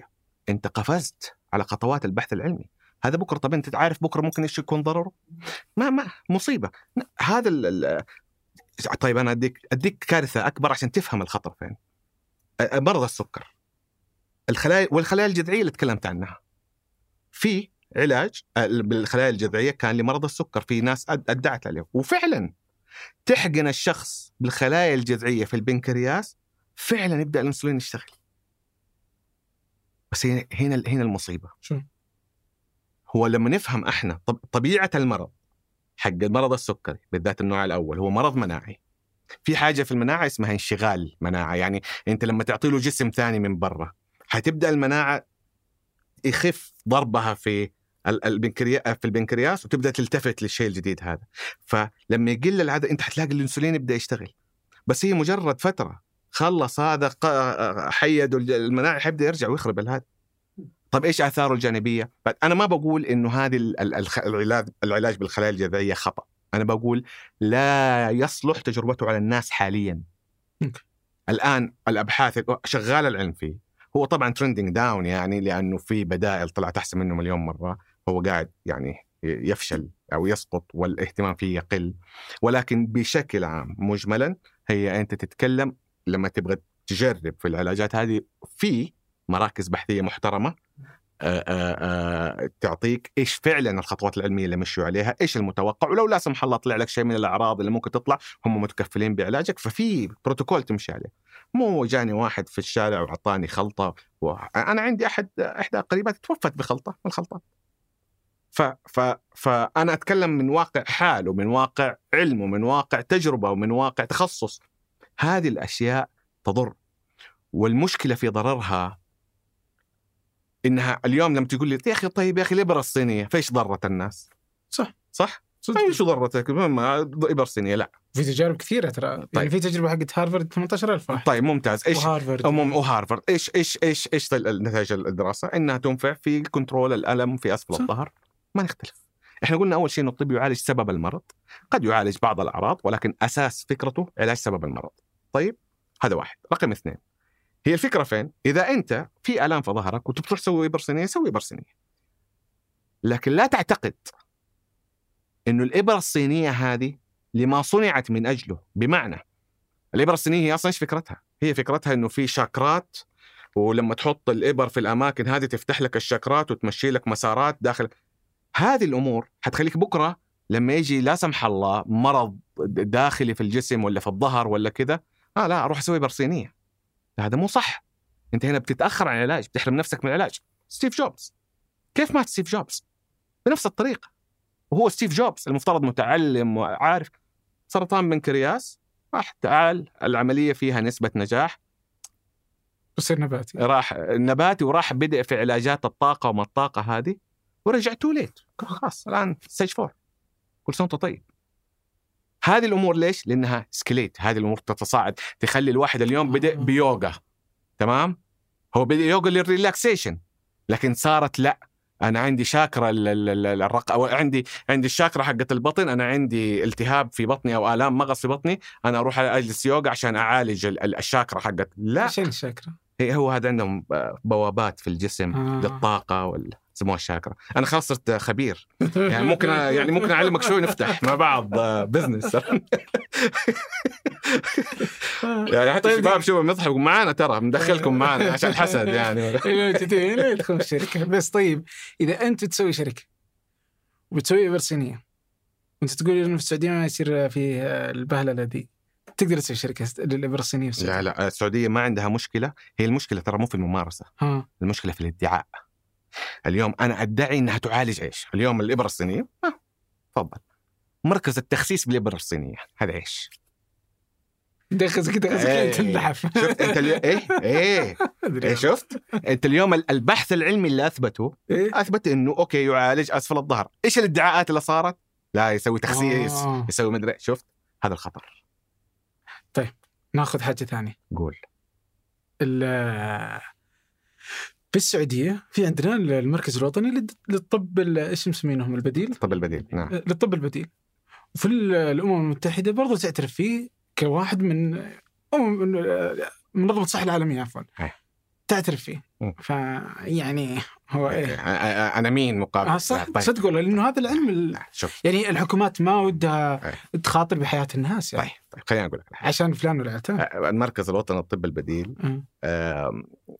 أنا شخصياً أعرف سبب إنشاؤه، يعني أنا يعني قريب من صانع القرار وقت صناعة إنشاؤه. مركز الطب البديل متى إنشأ؟ آه قبل خمسة ستة سنين كان الحدود. آه شوف أنا قلت لك أنا كبرت مني زي زمان. تمام. هذا المركز ما أنشأ. تشرب ينسون ولا هذا كان ذاكرة صارت. أي والله صح صادق والله. مشكلة صادق. بس ما أقدر أعالج الزهايمر والخرف باليانسون، أنا ما عندي مشكلة. شفت شفت الفرق هذا هذا الفرق. فالمركز الوطني للطب البديل أنشئ لتنظيم الممارسات حقت العلاج. بمعنى اليوم الحجامة إحنا ممتاز. وصلنا في مراكز حجامة موجودة قبل المركز الوطني. إيش كان؟ كان تحت الدرج صح. واحد ما انت عارف ادوات من فين جابها، ما انت عارف هو ايش اصلا. فوضى عارمه وبؤر لانتشار الامراض المعدية بطريقه. المركز انشئ لتنظيم الكلام هذا كله. انا مشكلتي الان مو تبي تسوي حجامه، سوي حجامه بس تعال شوف انا مشكلتي الحقيقيه. وهذا شوف انا معالي وزير الصحه استاذ فهد الجلاجل، انا اعرف انه هذا الموضوع من المواضيع اللي على مكتب. هو شخص والله شوف بصراحة شخص نشيط يعني، الله يعينه ويساعده، شخص قائد حقيقي شغال في عدة اتجاهات وعدة ملفات، وهذه من الملفات اللي أنا أعرف أنها تهمه. اليوم تعال شوف المنيو في مراكز الحجامة يا رجل يا رجل. تعالج الجيوب الأنفية والصداع والشلل النصفي والإيدز والسرطان والبروستاتا وضعف المش عارف ايه.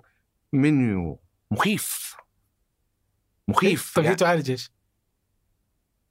يعني هي الى الان ما ثبت انها تعالج شيء. طيب تنشطك تشيل الدم الفاسد هنا ممكن. شوف حبه حبه انت لا تديني يعني والله ما اعطيك لا شيء. حبه حبه طيب حبه حبه يعني. واحده واحده. كل كل ادعاء مصيبه اكبر من اللي قبله. تمام. طيب. لو في قطرة دم فاسد في جسمك إيه؟ كانت تموت في لحظتها. قطرة، ما في شيء اسمه دم فاسد طبعا. ب... والله ناس يقول لك دم فاسد، ناس يقول لك دم مستعمل بكثرة. إيش يعني دم مستعمل بكثرة؟ استعمال حشمة يعني ولا استعمال إيش يعني دم مستعمل بكثرة؟ عارف كل شوية طلعوا لك ش... ما في شيء زي كذا في جسم الإنسان. تمام. بس دقيقة، بس ممكن آه إنك تطلع الدم عشان جسمك يفرز دم جديد بيصير يعني آه يعني هذه من الأشياء. بس كمية الدم اللي بيطلع بالحجامة ما هو كم جرام يعني، ما بتتجاوز ولا حتى خمسين مل. ها أي طبعا هي أكواب صغيرة وبتش... ويقول لك الدم يعني لو آه... تفرعت بدم يحسن يعني طبعا. بس ح... شوف تتبرع لدمك، هذه شوف نقطة مرة مهمة. تتبرع لدمك عشان أتعالج من مرض، هذا غير موجود إلا في ثلاثة أمراض. في ثلاثة أمراض مشكلتها في تراكم حديد، في تر... في ثلاثة أمراض أو أربع أمراض كده، أشياء معروفة طبيا. هذا نعم تحتاج مو تتبرع بالدم لأحد، لا تتبرع بالدم والدم حقك حيترمي حتى ما ينفع أحد. هذا طريقة علاج. أوكي. تمام. لكن إنه أنا أتعالج، أوكي هي حتنشط نخاع عظم، تنتج دم جديد، بس هل هي تعالج مرض؟ هنا أنا عندي المسألة. ولا النوم مثلا، والله أنام كثير. أنا إيش بقول لك، هذه هذه ندخل في النيوسيبو والبلاسيبو ثاني مرة. آه ممكن. ما, ما في ما في إثبات يعني، تم يعني الحجامة أشبعت بحث، لأن هي أصلا من ال ال ال ال يعني هي الحجامة هي طب أصلا فرعوني، يعني أنا فراعنة، ما هي حاجة جديدة يعني عندنا من أكثر من خمسة آلاف سنة و سبعة آلاف سنة. فأنت تتكلم اليوم كونها إنها تمارس اليوم، يعني هي تجي من أتوقع في شيء اسمه الطب النبوي أو شيء زي كذا. يعني الطب النبوي هو طب شعبي، ولكن يوجد من ألبسوا عباءة الدين لحمايته من الانتقاد والانتفاع المالي. آه لكن هو أصلا الرسول صلى الله عليه وسلم يعني ما بعث طبيب، ولا ادعى في يوم إنه طبيب، ولا ادعى إنه يعالج، بالعكس كان يقول ائت الحارث بن كلدة الطبيب اللي في ذاك الوقت يعالج يعني. بس الناس بس كان يستخدم ما يستخدم وقته. إيه هذا هو طبعا كان اللي موجود في هذا، كان يقول إيه شوف والله جرب يعني، هذا هذا من علوم الحياة. إلا الرسول صلى الله عليه وسلم نفسه قال أنتم معلم فيها يعني بأمور دنياكم. فلكن في ناس طبعا عشان أحمل الانتقاد لازم أحط لك أي طبعا يعني كلاسيكية. بس الآن الناس وعي الناس جميل في الموضوع هذا، ما اختلف كثير. ما تحجمت؟ تحجمت خمسة مرات. والله ليش؟ طيب أجرب. أوكي فادك؟ حسيت حلو يعني؟ كان في البداية مرتين حسيت، وقعت في شرك البلاسيبو، حسيت إني مرتاح، آلام ظهري خفت، بس بعد كده ما عاد اشتغلت معي. طب هل يعني الحين كل هذه الأشياء اللي... وحتى الإبرة الصينية ترى جربتها. مم. أنا ترى يعني شوف، أنا أتكلم علميا وأتكلم تجريبيا برضه، تمام يعني ما ماني جاي قاعد أنظر على الناس يعني، عشان لا بكرة واحد يقول لك والله شفتنا في مكان يسوي حتى لما جربت وأنت تعرف المعلومة بغض النظر. إيه بس أنا بقول لك إيه مو لازم أجربها صحيح، بس يعني أقول لك في الأشياء المتاحة، لأنه أنا أبغى أعرف الوصف اللي أسمعه من الناس. وحسيت إني إنسان جديد، طيب بروح بصير إنسان جديد حتى أنا. آه ما في ولا الدعايات اللي تدخل عند أي محجم، أدخل أتفرج على ال... قلت لك المشكلة عندي من جديد ما هو في الممارسة، طالما الممارسة منظمة ومراقبة عشان ليس فيها عدوى ولا شيء، فما عندي مشكلة. فأنت تبغى تروح روح يعني، إذا يريحك روح. اليوم مايو كلينك مايو كلينك لو قلت لهم بسوي حجام ما تسوي حجام، بس هم ما يقروك علاج. مش يقروك إيش هو أنت مترتاح عليه، واحد يعني يكون علاج تكميلي للعلاجات اللي تأخذها.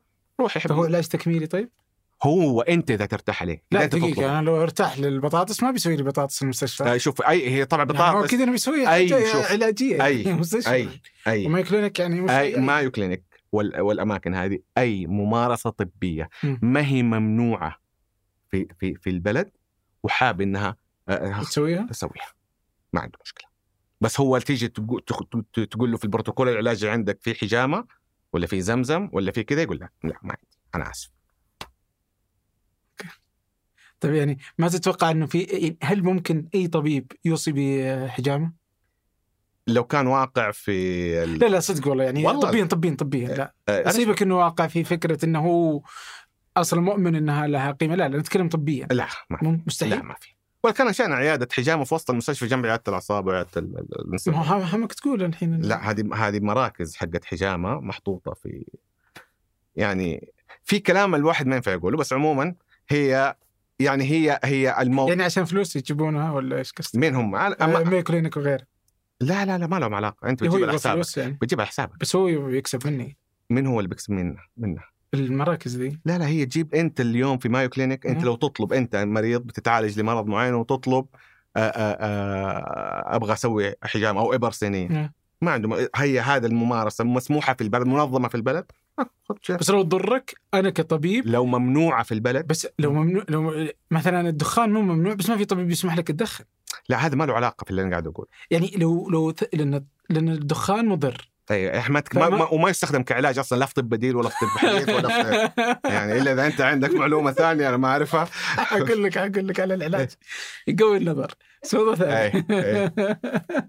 لا لا بس لا لا قصدي إن لو الحجامة والإبر الصينية مضرة لم كان مستحيل يسمح فيها يعني. أنا طبيب، أنا مو أنا مؤتمن على صحتك، لا يمكن إني أسمح لك. أتفق أتفق. تبغى تسويها أطلع برا، أنا غير مسؤول عنك. لا لا إذا كانت مضرة. إيه. ف... ما ما حد قال. أنا من جديد قلت لك أنا ما عندي مشكلة في الممارسة، عندي مشكلة في ادعاءاتها.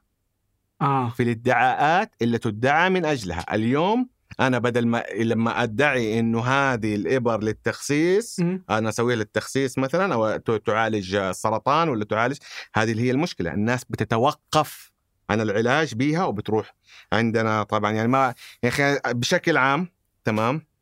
في فترة جاتنا واحدة دكتورة يعني ادعت العلاج بالأبوال الإبل والأشياء دي كلها للسرطان. م- عندي احنا في بحث حنشر عما قريب ان شاء الله، سواه الدكتور محمد شاهين بالحالات مصابه بالسرطان وكيف الحالات هذه بدأت في المستشفى وتم تشخيصها بالسرطان ووضعها، وكان بسهوله ممكن علاجها، تركت وراحت سمعت كلام الدكتوره هذه وبدأوا في كورسات العلاج بالألبان والأبوال.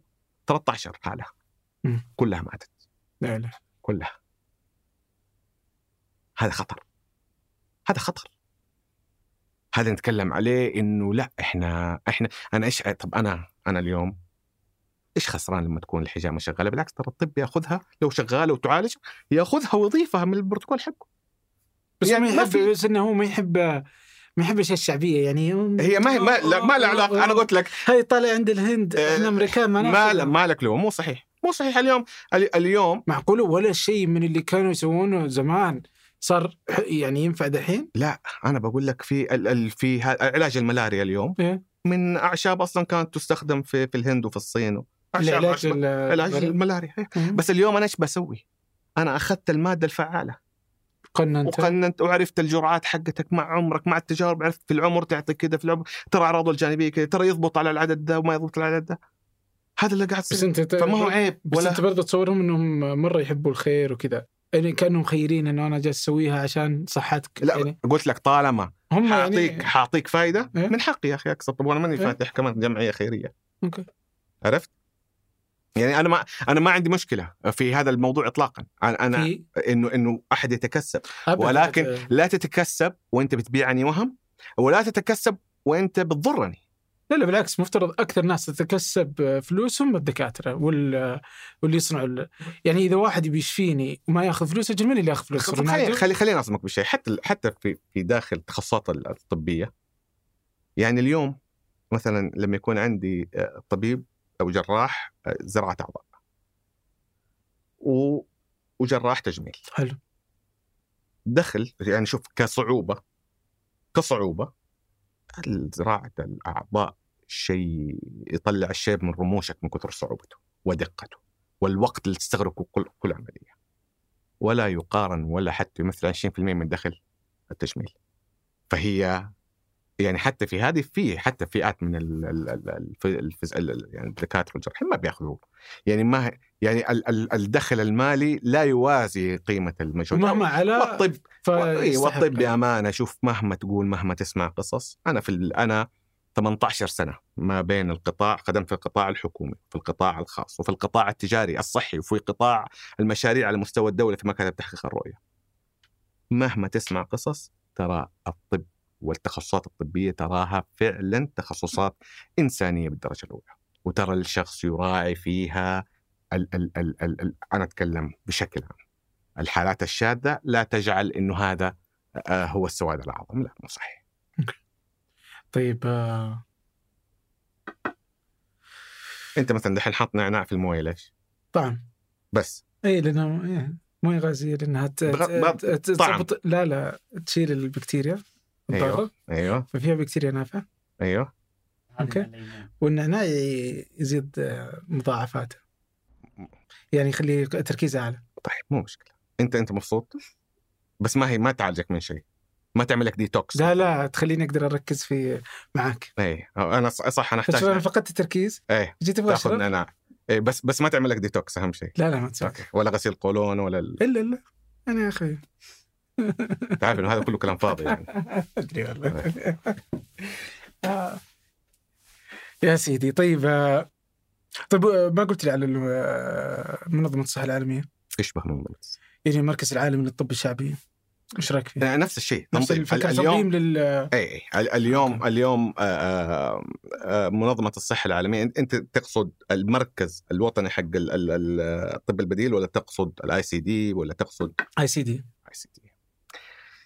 طبعا شوف عشان أكون معك واضح، الاي سي دي هو اصلا ايش هو الاي سي دي؟ هو نظام ترميز طبي يجعل يعني يعني نظام اكواد لتوحيد الامراض، ويكون لها كل مرض له كود واليات تشخيصها، انه والله انت عندك المرض هذا معناته تشخيصه بكذا وكذا وكذا وكذا، عشان شركات التامين والمطالبات والاشياء دي كلها توحد في في كل مكان في العالم. الاي سي دي في اخر نسخه اللي هي الاي سي دي إحدى عشر هم اضافوا ال ال للاسف طبعا ال ال ال الطب الصيني معهم، وانا اقول لك ليش للاسف. طبعا هم اضافوها وكتبوا بالبنط العريض انه نحن لا ندعو لاي شكل من اشكال، ان لا, لا نسوق انها بتعالج وموجوده فقط للاحصائيات، عشان ال ال ال ال ال الامراض الثانيه والطب الحديث تستفيد من احصائيات. هذا منظمه ال ال ال الصحه طبعا.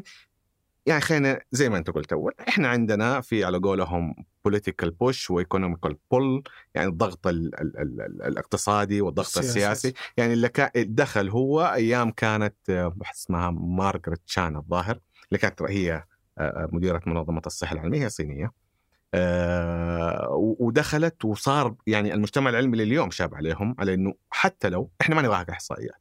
ليش؟ اليوم الشخص اللي من بعيد اللي ينظر للموضوع هو حيفهم وحيعتقد خطأ إنه هذا اعتراف بها كعلاج، وهذا مو صحيح. هذا مو صحيح لأنه في ممارسات فيها كثيرة أصلا تضر البشر، تضر الناس، فيها مواد سامة، فيها وفي حالات ماتت يعني مسجل. وما فأنت اليوم لما تحطها تقول لي لي إحصائيات أصلاً إحنا ما قريناها كعلاج، ما تحطها. هذه الأشياء والباك فاير، والباك فاير وان داي في يوم من الأيام حترجع حترجع وحتسوي مشكلة. وإن شاء الله يعني إحنا موجودين صحة وعافية أتذكر كلامي هذا. هذا خطأ جسيم ارتكبته منظمة الصحة العالمية، لما تراجعت عنه حتدفع ثمنها من صحة ال- ال- الناس الكثير. طيب في الطب الحديث قبل نروح للمناعة، آه. يعني برضه مو كله تمام، ولا إيش مو كله تمام؟ يعني, يعني الأدوية اللي تجي بعضها تطلع يعني ما هي مو متأكدين منها مية في المية، صح؟ زي إيش؟ زي شو يسمونه شو اسمه هذه الإبرة اللي تنحف الحين، منجار ولا؟ آه لا، هذه هذه هذه عرفتها؟ هي على أساس إنها ما هي هي معمولة لسبب ما ينفعش. أنا أول لما قلت لك على خطوات البحث العلمي آه. قلت لك نقطة، ليس كل شيء ينجح مع الإنسان ينجح مع كل الناس، لذا هنا دور الطبيب اللي بيصف هذه الإبر هو اللي يعرف. مو والله أختي نحفت أبى أروح أسوي زيها، لا. الإبر أتوقع أنها تنخذ من الصيدلية ولا لا؟ لا لازم وصفة. هي فيما في في فيما أعلم م- لازم وصفة، لا ما تنباع من الصيدلية، لازم وصفة. نعم أنا أقول لك فيما أعلم، بس عموما إنه أغلب الناس تقدر تأخذها، يعني نقدر ن... على ح... على حسب حالة صحية للشخص. طبعا هم أنا ما ح... بس أنا قصدي كنت أسولف، أنا ما أعرف والله يعني ما أعرف عنها كثير إيه؟ بس يعني كنت أسولف مع صديق وبرضه كان فيه ضيف تكلم عنها م. بس عموما فكنت أسأله يعني كيف مدري إيش زي كذا آه، فكان يقول ما يدري وش، يعني ما حد يعرف وش آثارها الجانبية، بس إنها مبدئيا إلى الآن لا. طيب يا حلو انت ما احنا لا مبدئيا لا ما ما في احد ما يعرف، يقولك ما تعرف ايش حيكون. يعني للان المعلومات اللي عندنا للان انها امنه وتنفع، حتى اعراضها الجانبيه مدروسه، ولو صارت اعراض جانبيه كيف يخلوها تستخدمها. طيب انا بقولك مدروسه معروفه اليوم اي شيء له اعراض جانبيه ها. بس هذا هذا هذه ميزه العلم، ان انا اقول لك اليوم انت لو اخذت حبه بنادول وصار لك ممكن يصير لك في جرعه معينه كذا، هذا انا عارف العرض الجانبي واعرف واعرف اتعامل معه. بالعكس هذا هذا قوة العلم. هذا لا يعني إنه إحنا ما نعرف، لا إحنا هذا يؤكد إنه إحنا نعرف الدواء هذا إيش وفين رايح. هو لو كان في شخص يمكن يعلو لعلو أنا ما ما سمعت ولا ولكن لا لا كان ضيف ما له علاقة، يعني كنا نتكلم عن الكمبيوتر كذا، بس إنه هو نحف يقول إني استخدمته ولا إيه ما نتكلم ما. طيب يصير بالتالي ما ما في حاجة اسمها ما هم عارفين إيش هو. لا لا أنا ك كمريض يعني أو مش مريض، كواحد استخدمها على الأرجح تسعة وتسعين بالمية الحين جالسة كيس لك إنه ما يدرون إيش إيش أعراضها الجانبية أصلاً، حتى يمكن الطباء ما يعرفوا. لا مستحيل الطبيب ما يعرف، مستحيل مستحيل شوف يقول مستحيل يقول لك نجرب يمكن نشوف بعد عشرين سنة ايش يصير لكم. ما اعرف انا و...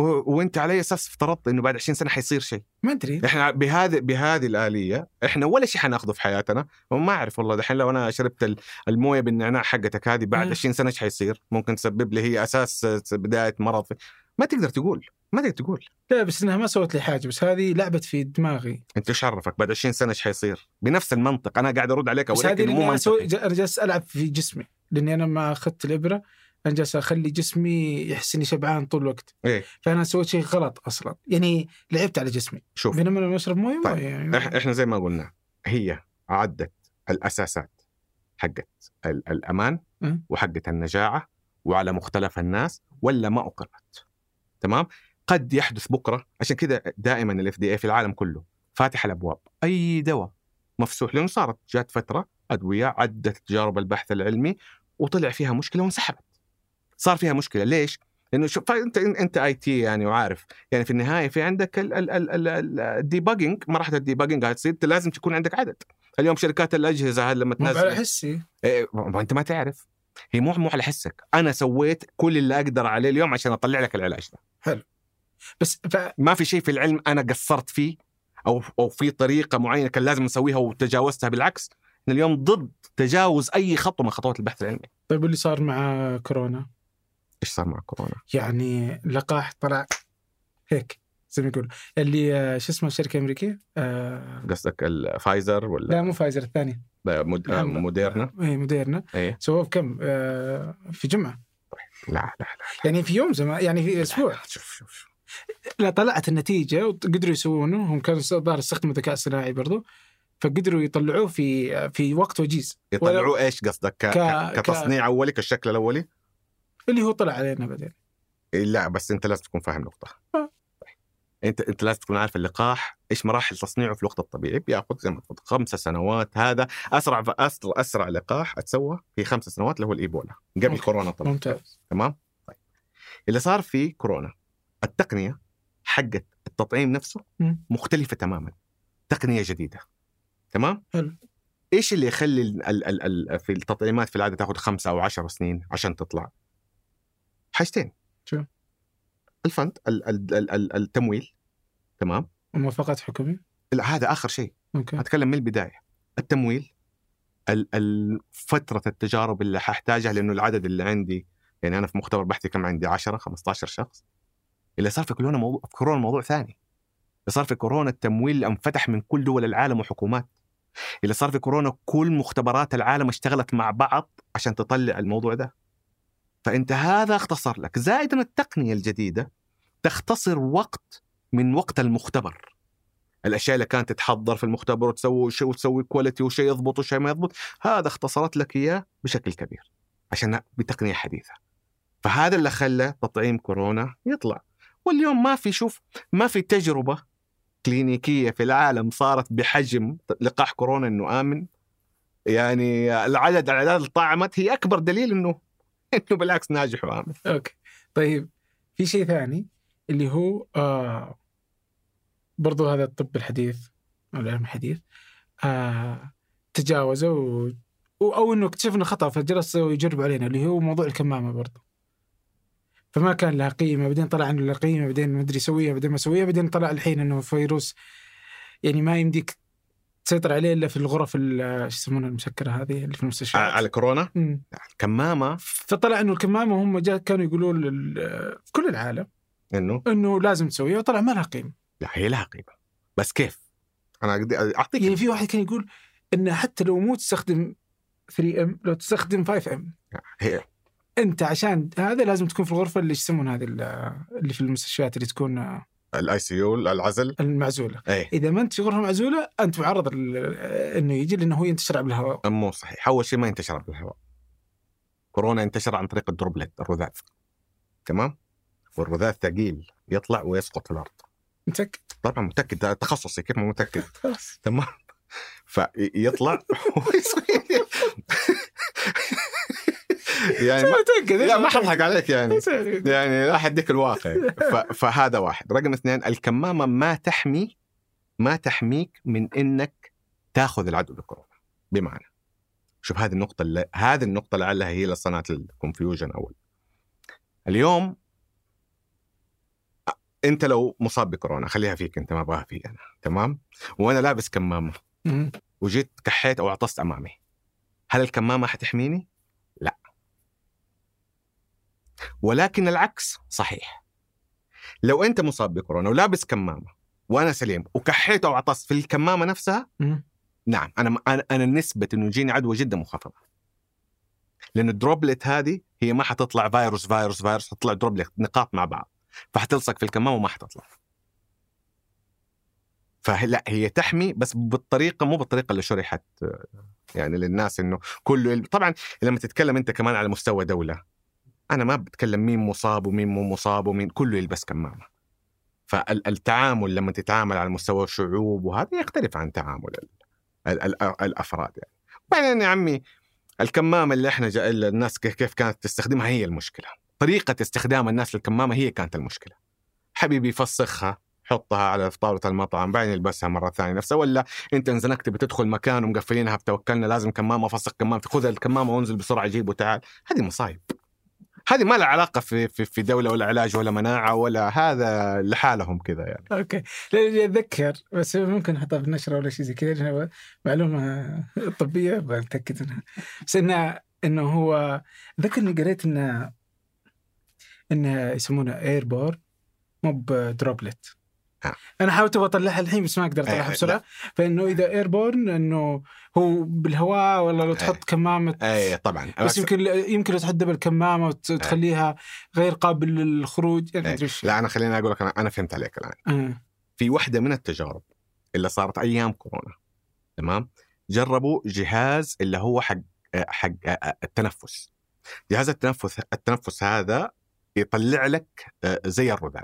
أه. أوكي، إنه لو طلع كورونا بالاستخدام الجهاز هذا حيطلع زي الرذاذ، حيطلع مو زي الرذاذ، حيطلع إيربورد، حيكون إيربورد، حيكون في قطرات صغيرة جدا حينتشر. لكن هذه ما كانت أصلا واقع الفيروس ولا كانت لها علاقة بالفيروس، هذه تجربة علمية سووها عشان ما لها علاقة إطلاقا بالفيروس نفسه ولا طبيعة الفيروس. عرفت؟ فهي تجربة علمية كانت في فترة كورونا ليس لها علاقة بطبيعة الفيروس. بس أنا كنت بحاول إنه إنه العلم الحديث مو قرآن، ما هو ولا أي علم في الدنيا قرآن. آه. إحنا ما نقول كده. أيه. بس اليوم شوف عشان لا يكون في مغالطة، اليوم لما ترى الطب الشعبي أتوقع أنه قادر على إنه يقول إني أنا أجرب أكثر من الطب الحديث. طبعًا طبعًا بس بس برضو قاعد يقتل ويضر أكثر من الطب الحديث طبعًا ديفنت. والأخطاء الطبية تقتل أكثر من مدري إيش يعني. لا لا لا لا لا لا شوف أنت قفزت هنا قفزة مختلفة. الأخطاء الطبية اليوم، أنا لما أسألك اليوم إيش يعني أخطاء طبية إيش حتفهم؟ يعني ما أدري والله، ممكن إهمال، إهمال ممكن، إيه دكتور نسي زردية، إيه هذه أخطاء. هذا هذا المفهوم حق الأخطاء الطبية. إيه؟ هذا مو الواقع. شو الواقع؟ لا. الأخطاء الطبية هي مجموعة من الممارسات. شوف أي شخص يتعرض لضرر أو موت داخل المستشفى أو داخل المنشأة الطبية يعتبر خطأ طبي، تمام؟ أوه. يس. حتى في دراسة طلعت نكبتنا في حياتنا الدراسة دي عشان تقعد تشرحها للناس، إنه الأخطاء الطبية دراسة حقيقية هي فعلا، إنه الأخطاء الطبية ثالث أكبر سبب الوفاة في العالم. هذه للأسف تم فهمها بشكل خاطئ. ليش؟ أول شيء خلينا نفهم إنه الدراسة اللي سووها ناس علماء بطريقة علمية ببحث علمي، ما نختلف في في في في الموضوع ده. ثانيا الغرض من الدراسة إيش كان؟ الغرض من الدراسة كان لفت انتباه الحكومات وجهات التمويل إنه المستشفيات تحتاج تطوير في بيئاتها وفي أفرادها، لأنه في أخطاء كثير بتصير فلازم تدفعه. وكان الخ... ال... ال... ال... الدراسة كانت ذكية. الأهم في من هذا كله، تعال إيش هي الأخطاء الطبية، وخليني هنا نحتاج شوية ندخل في عمق شوية. خليني أقسم لك هي على أربعة أشياء أساسية. واحد، إهمال، شخص مهمل، تمام؟ أنا هأديك هي كروس أقلام وبعدين أعالج لك هي. إهمال. السبب الثاني آآ آآ ضعف إداري في المنشأة، مما أدى إلى أنه المنشأة غير مهيئة أو الأفراد غير ما هم ما هم كفاءة بشكل الكافي، أو المنشأة أصلا لا ما تقدر تقدم الخدمة الطبية بكل أشكالها. فهذه نقطة ثانية اللي يطلع منها خطأ. النقطة الثالثة اللي هي الأعراض الجانبية للعلاجات، للعمليات الجراحية، التهاب أجراح، صار تسمم في المدري. فهذه نقطة ثالثة أخطاء طبية. الأخطاء النقطة الرابعة اللي هي تدهور الحالة الطبية بعد دخولها للعلاج. هذه كلها الآن مسمى أخطاء طبية، وكل الأموات اللي صاروا بهذه طالعين في الدراسة، فطبعا أرقام كبيرة جدا، لكن لا تمثل المفهوم اللي احنا فاهمينه إنه حق الإهمال. الإهمال يعني بزعمي موجود، ولكن لا يمكن أن يتجاوز ثلاثة، يعني لو مرة خمسة في المية. تمام؟ وهذا طبعا له هيئة صحية تحقق وتعاقب ويستحق العقاب وما إلى آخر، إنه تعمد الإهمال. لكن تعال شوف الناحية الثانية حقت اللي هي الفاسيلتي أو المنشأة الغير مجهزة. مثلا اليوم في عيادات هي أصلا عيادات، خليني أقول لك، حقت جلدية أو تجميل، وفيها طوارئ بحكم هذا، وصار حادث، واحد شاف أقرب مستشفى جاء دخل. طب هذه ما هي مهيئة أنها تتعامل مع واحد عنده قطع في الشريان اللي في الفخذ وتهشم في الجمجمة، بس هو عنده حل من اثنين، يعني يا يرفضه وحيموت في الشارع، يا إنه يحاول، يا إنه يرفضه، يا إنه يحاول. فهذا الجراح مثلا، جراح يمكن جراحة عامة، ما هو متخصص في الأنسجة والشرايين والأوردة والشعر، ما يعني ما ما في ولا ولا غرفة العمليات مجهزة لهذه الحالات، بس هو بيحاول، ولا الطاقم ولا بالضبط ولا بالضبط م. مات المريض، يحسب يحاسب هو، يبدأ تحقيق ويحسب خطأ طبي ويحاسب. للأسف وهنا مشكلة إدارية، إنه إنه الطبيب في هذه الحالة بيتمرمط شوية لين يثبت إنه ما يعني هو سوى اللي عليه، وهذا أنا أشوفه خطأ كبير. ال ال ال الإدارة والقيادة تتطلب أنه ننظر المنظور بشكل أوسع، بشكل أكثر شمولية. هذا أنا لو أعاقبه اليوم، هو ما أهمل، ما تعمد الخطأ، لو أعاقبه اليوم أنا هنا حتصير أخطاء طبية ثانية وحيحاولوا يخبوها، حيحاول حيحاول الممارسة الصحية يخبيها، ما تظهر علي، أنا بتحاسب على شيء. ثانيا أنت أنت حتخليه حتى لما يكون في حالات زي كذا يقول لك ما لي علاقة، ما لي علاقة، خليه يموت ولا ما لي علاقة. لا، أنت اليوم مع إنه ممكن تكون في فرصة بسيطة إن ينقذ حياته. بالضبط، أنت اليوم اللي تحتاجه إنك بالعكس، أنا هذا أنا أحمي أول من يحميه أنا. وشوف هي إحنا عندنا يعني تعلمناها زمان مدرستين إدارية في التعامل مع أخطاء الموظف، وتنطبق هنا في المدرسة البريطانية وفي المدرسة الإسبانية. طبعا البريطانية اللي تعتمد موظف أخطأ في نظام يعاقبه وانتهى الموضوع. المدرسة الإسبانية لا، موظف أخطأ، تعال نشوف إيش سبب الخطأ، كيف صار الروت كوز حقه، وكيف نعالجه بحيث أنه ما يتكرر، ولا يعاقب الموظف إلا في حال ثبوت الإهمال. هذا اللي تحتاجه، صح. هذا اللي لازم تزرعه في في في المنشأة اليوم. ترى شوف إحنا عندنا في السعودية، يعني أنا لما كنت في مكتب تحقيق الرؤية آه صار هذا كان من الجزء اللي الوزارة شايفتها واشتغلت عليها وسوتها. اليوم صار عندنا من يسموها الموديل أوف كير، اللي هي نماذج الرعاية، نماذج الرعاية الحرج، الكريتيكال كير، وحاطوا فيها ثلاثة أشياء اللي هي الجلطات وأمراض القلب الحادة والحوادث، تروماس، حوادث سقوط، حادث سيارة، أي كان. صار فيه بالتنسيق مع الهلال الأحمر، مع الإسعاف، مع الخطط، صار فيه تنسيق كامل. لما تيجي حالة زي كده فين تروح، فين تعالج، فين؟ هذا من إيش؟ هذا من الشفافية اللي في الداتا، اللي خلت الناس تتكلم في, في المستشفيات، اللي خلت لا يصير في أكشن ويعدل ويصلح. لكن لما إحنا نقمع أو كده لا، هذا حيكون خطير. تروح للناحية الثالثة، مضاعفات بعض العملي بعد العملية، هذا لا يمكن تمنعها، كل ما تملك إنك تخفف منها، تحاول تقللها قدر الإمكان. تحتاج مكافحة عدوى أفضل، تحتاج مثلا لو كان مثل التهاب في جرح، تحتاج في تيم طبي أكبر، زيادة أعداد التيم، يعني مثلا التمريض بدل ما واحد تو فايف تخليها واحد تو فور، يعني تبدأ تلعب في في في الأشياء هذه لتحسين الحالة. آخر شيء عندنا اللي هي المضاعفات حقت المرض أو التدهور، حالة المرضية. واحد جاء كورونا.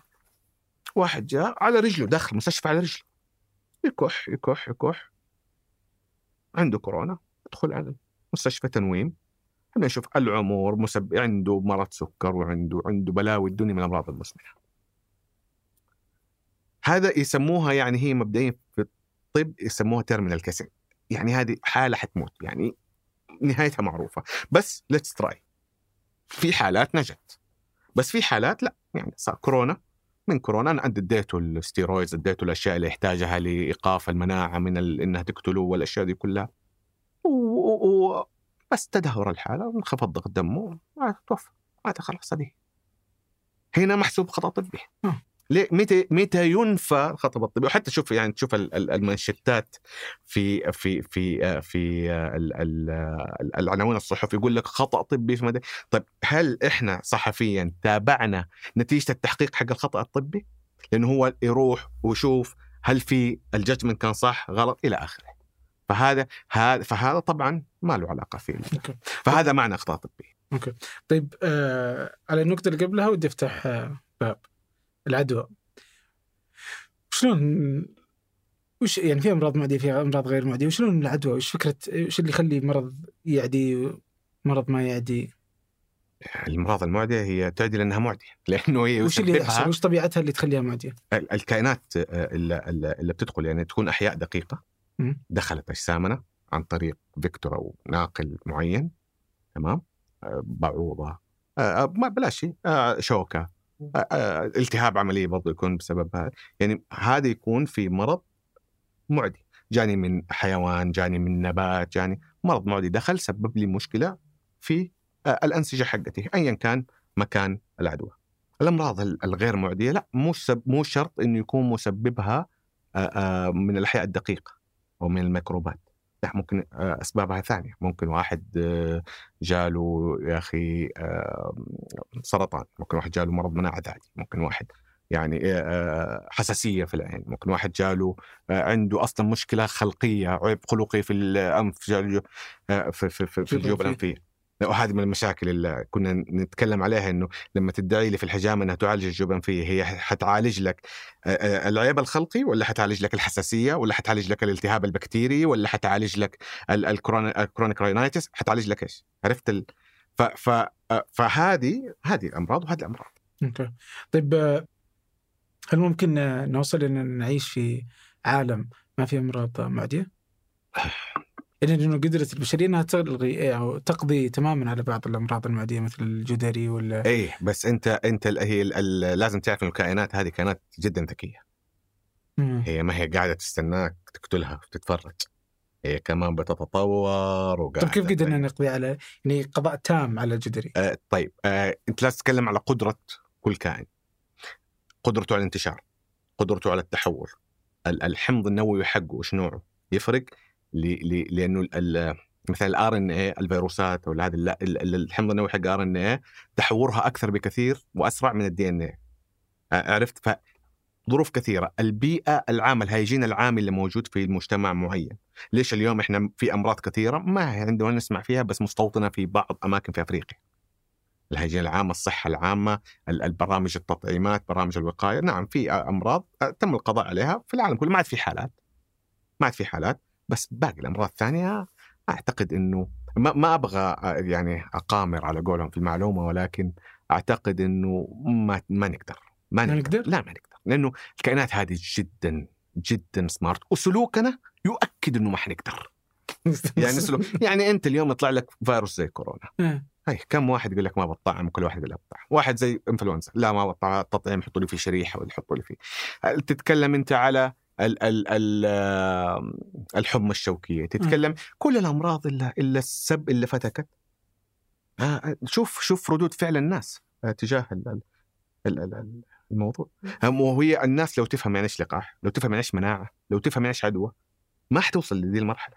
الوعي الوعي عندنا. طب إيش يعني عدوى؟ إيش يعني مناعة؟ إيه في مساحة، كل المساحة.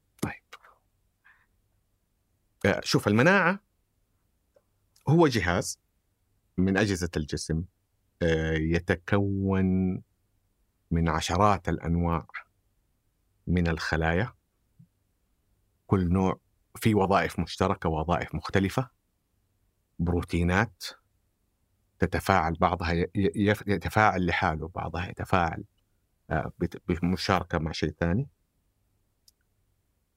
تفرز بشكل عام شيء من نخاع العظم، شيء من الكبد، شيء من الأنسجة، شيء من الغدد. هذه المناعة هي شبكة كاملة تدير منظومة كاملة هدفها حماية الجسم من أمراض المعدية، هدفها ما ينتج ينتج داخل جسمنا خلايا مؤذية زي الخلايا السرطانية وغيرها. ومن أهم خصائصها إنها تقدر تفرق ما بين حقي ومو حقي. شو قصة؟ يعني الخلية أو الشيء اللي يخصني هذا تبع جسمي وهذا مو تبع جسمي. م. وتفرق طيب اللي مو تبع جسمي أسوي ضده ردة فعل ولا ما أسوي. هذا يسموها الاميون توليرنس. هذا من أهم أ أ أ أ الأشياء اللي يقوم بها جهاز المناعة. فهذا بشكل عام المناعة. يعني جهاز المناعة هو هو مجموعة من الخلايا والبروتينات اللي تعمل مع بعض للأهداف اللي قلت لك عليها. تمام؟ طيب العدوى خل... طيب أنا إيش رأيك أشبك لك العدوى في المناعة؟ يعني أديك حالة مثلا عدوى كيف تصير وإيش يسوي المناعة عشان تكون أوضح خيالي. طيب آه... زي ما شوكة جاتك، إبرة، أي حاجة فيها فيروسات، تمام؟ انغزت فيها، دخلت دحين أول أول طبقة من طبقات الحماية في الجسم هي الجلد والأغشية المخاطية. أنت بالشوكة هذه أو بالشيء هذه أنت تجاوزت الخط الدفاع الأول، تمام؟ دخلنا في الأنسجة. حل. الأنسجة فيها نوع من أنواع الخلايا. إيش حيسوي؟ حيجي يقرب من آه هنا عندي هذا مو تبعي، أنا في حقي مو حقي، لا هذا مو حقي. إيش يبلعوا؟ مم. لما يبلعوا إيش حيصير؟ حيسوي شغلتين. الشغلة الأولى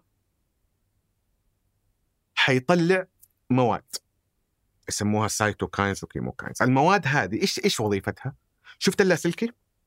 ده زي اللاسلكي لباقي خلايا المناعة. يا آه. جماعة الفزعة عندي هنا جسم غريب مو تبعنا، أحتاج فزعتكم. هتبدأ خلايا المناعة تتجمع حول المنطقة اللي فيها هذه. كيف تتجمع؟ طبعا المواد هذه برضه اللي طلعت اللي هي حقت اللاسلكي تعطي إشارات للشعيرات الدموية إنها تتوسع شوية، فتسمح لبعض الخلايا حقت المناعة إنها تمر وتدخل في النسيج في منطقة العدوى. تمام؟ دخلت هذه الخلايا،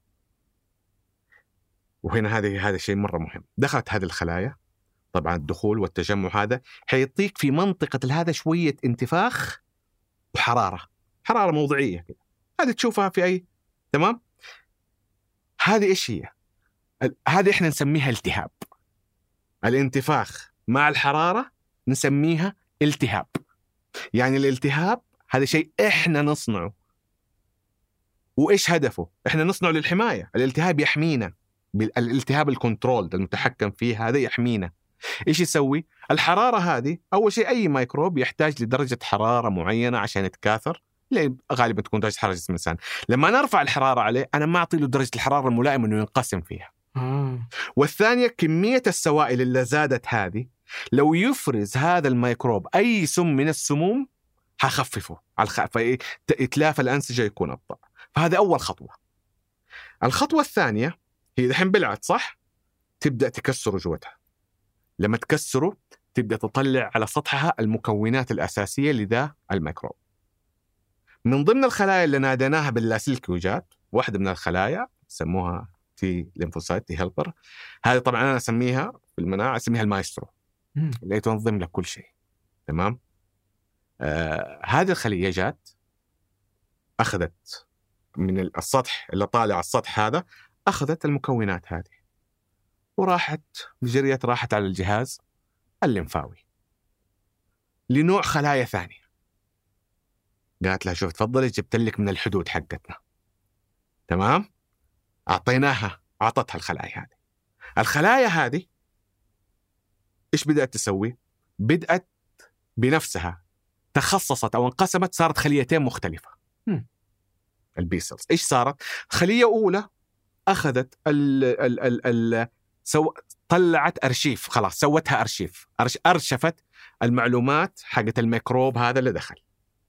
الخلية الثانية اشتغلت على ال ال الكود اللي موجود في الأنتيجين هذا أو في الشيء اللي أنا أخذته، وطلعت له أجسام مضادة متخصصة.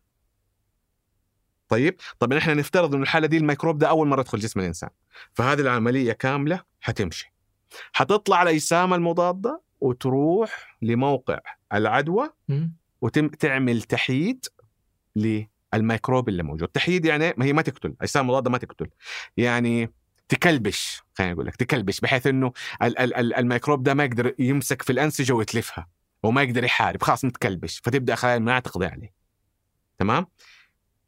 هذه العملية تأخذ تقريباً للعدوى بأول مرة سبعة أيام عشر أيام حسب حسب حاجتين أساسية، حسب الكفاءة المناعية حقت الشخص والإنفكتيف دو... الكمية العدوى اللي دخلت. آه.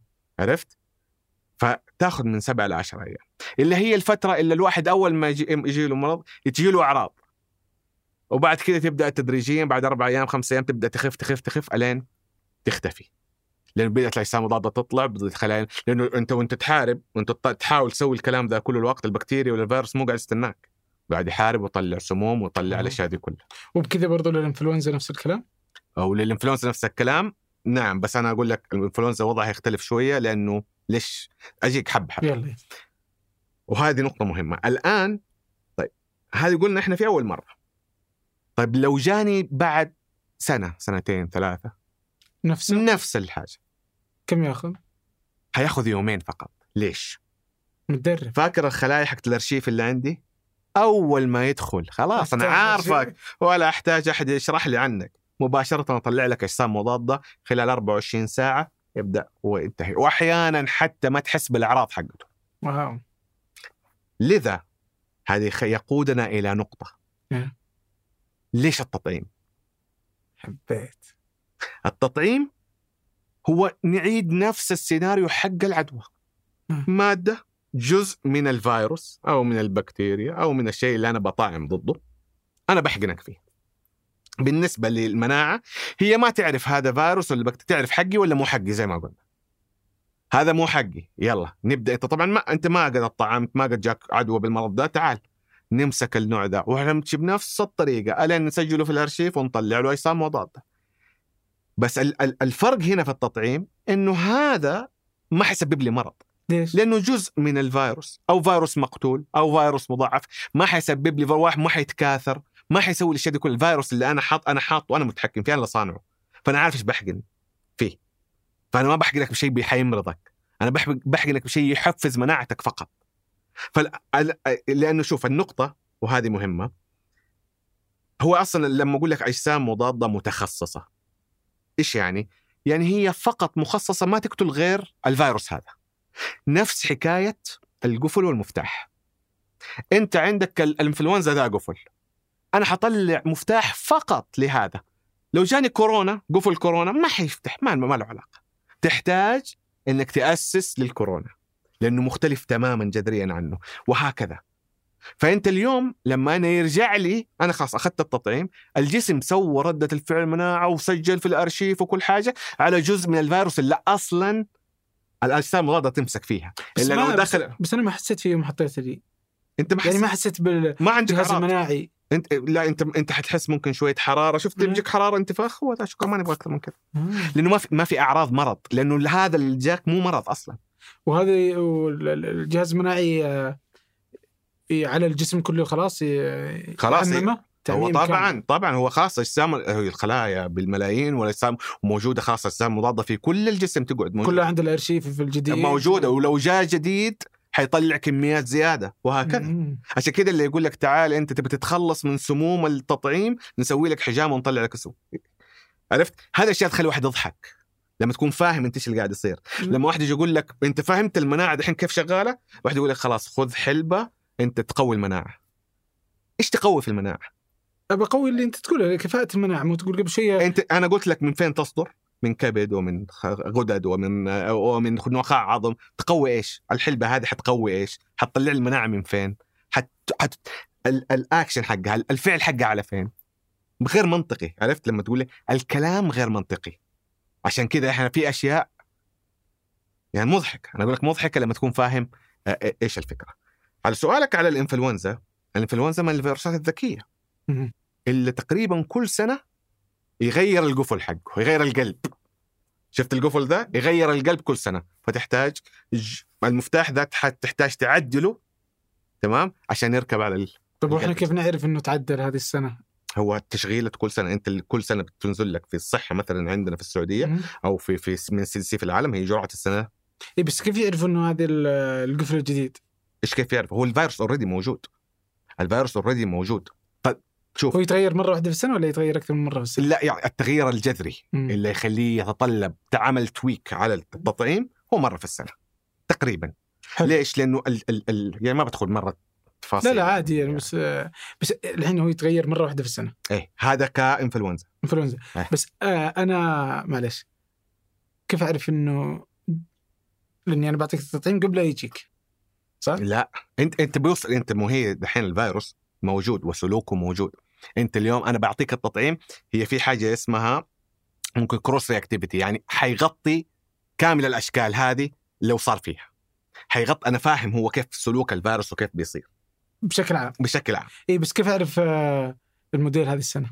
هي هي هي ما تجي مهم بالملي. اليوم طلع، اليوم حيطلع اصدار وبكره حنبدا نطعم، لا ما هي كذا. هي تبدا يعني تبدا تتحور من من شكل الى شكل. انا عارف الباث حقها اللي ماشي. اوكي طيب، هل يعني انه التطعيم حق السنه هذه هو نفس نفس حق السنه الماضيه بس انت لازم تاخذه كل سنه ولا يغيرونه كل لا. سنه؟ هذيك اللي انت تتكلم عليه جرعات معززه زي اللي صارت السيف الكبد الوبائي. لا لا فاذا يتغير وتعرف كيف يتغير، كيف يعرفوا ان ال ال ان الانفلونزا هذه السنه، ان الفيروس هذا القلب حقه وانه هذا المفت... آه. انت تقول القلب. ايه آه. شفت الماستر كي؟ ايه انا اسوي لك ماستر كي لو تغير لكذا او كذا او كذا حي... حي... طب ليش ما تسوي لي ماستر كي لحياتي كلها؟ هذا اللي شغال عليه العلم الان.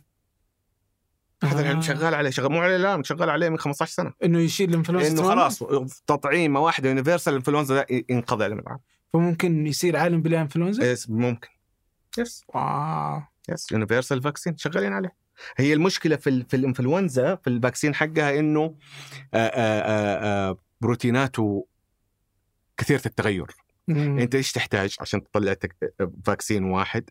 تحتاج شيء ثابت يكون سطحي خارجي أقدر أمسك فيه بالأجسام وبعضها. لو كان ما في ما حقدر أسوي. التحديات مم. في صناعة الفاكسين كثير. أنت اليوم تتكلم الإيدز، طيب ليه ما سووا تطعيم الإيدز؟ ما أدري. لأنه إيش التارجت حق مرضى الإيدز؟ التارجت، شفت الخلية اللي قلت لك عليها المايسترو؟ إيه؟ هي التارجت حق الفيروس الإيدز. آه. هو يدخل جوتها. لما يدخل جوتها أصلا مايسترو صار خفي، الجهاز المناعي مو شايفه أصلا. آه. والخلية المايسترو هذه أصلا ما ما ما هي شايفتها. عرفت؟ هذه مشكلة الإيدز. آه نفس الشيء أنت عندك الحمى الشوكية. أنت عارف هل دمك فتحت الإيدز هل عالجه؟ في علاج، لأن أحسها كانت أزمة أتذكر زمان. لا هو في علاج بس مو علاج يقضي عليه، هو علاج يعامله كمرض مزمن. عرفت يعني خل... ويقدر يتزوج ويقدر يعيش ويقدر بدون ما يكون، طالما ماشي بالعلاج والمتابعة إيه موجود. أوكي. وممكن يجي يوم يقضي عليه. أه... شوف التطعيمات إلى الآن واصلة لمرحلة ثلاثين إلى أربعين بالمئة مو مو كإنجاز كفاعلية. أوكي. أنت تحتاج توصل فوق الخمسين بالمئة. خمسين بالمئة وصلت شكرا. فهذه اللي لسه شغالين شغالين عليها. طيب الإنفلونزا ما أدري إذا أنا قطعت فكرة ولا ما قطعت فكرة. إحنا كنا نتكلم الظاهر على التحديات. أنا أنا أنا أنا الفكرة الأساسية اللي عندي كيف ردنا على سؤالك كيف الميكروبات الذكية. مم. فأنا قاعد أعطيك أمثلة التطعيمات إحنا أخذناها كمثال عشان أعطيك أمثلة إيش قاعد تسوي الكائنات. نفس جيتك على الحمى الشوكية، إيش قاعد يسوي؟ الحمى الشوكية هو بكتيريا مو فيروس، تمام؟ هي في ستة أنواع إيش هذا؟ ست أنواع ما أدري كيف طلعت ست أنواع هي اللي تصيب بالحمى الشوكية الممرضة. تمام؟ التطعيم اللي عندنا اليوم اللي موجود في في, في السعودية ضد أربع أنواع فقط. آه. أي. وهذا اللي من زمان طالع وشغالين فيه. في نوع أصلا يعني ما ما عاد تقريبا في حالات في العالم، وفي حالات قليلة في أفريقيا، فما في اهتمام إنه أسوي له فند ودعم مالي، وأعرف أنت هذه الأمور برضه هتنحسب. لكن في نوع اللي هو الغالبية في أمريكا، الغالبية في أوروبا، الغالبية في نيوزيلندا، هذا النوع إحنا ح... ولا إحنا ما عندنا تطعيم ضده، بس برا فيه. وليش أخذ وقت النوع هذا؟ وشوف هنا ال... ال... كل ال... ال... الأربع أنواع الثانية أنت بتاخذ السطح حقها، القشرة، البوليساكرايد هذا اللي برا، تاخذه زي ما قلنا تحطه في تطعيم، حط الأربع أنواع مع بعض، حطه في تطعيم وسوي تطعيم وامشي. طب ليش ما أخذنا الخامس معاهم؟ هذا السطح هذا حق الخامس يطابق جزء من خلايا الأعصاب حقتنا، فلو حطيته الجسم حيشوفه تبعي، ما حهاجمه ولا حكون ضد مناعة ولا حينفع. مين البكتيريا؟ السطح الخارجي حق النوع هذا اللي هو السيروجروب بي. أوكي.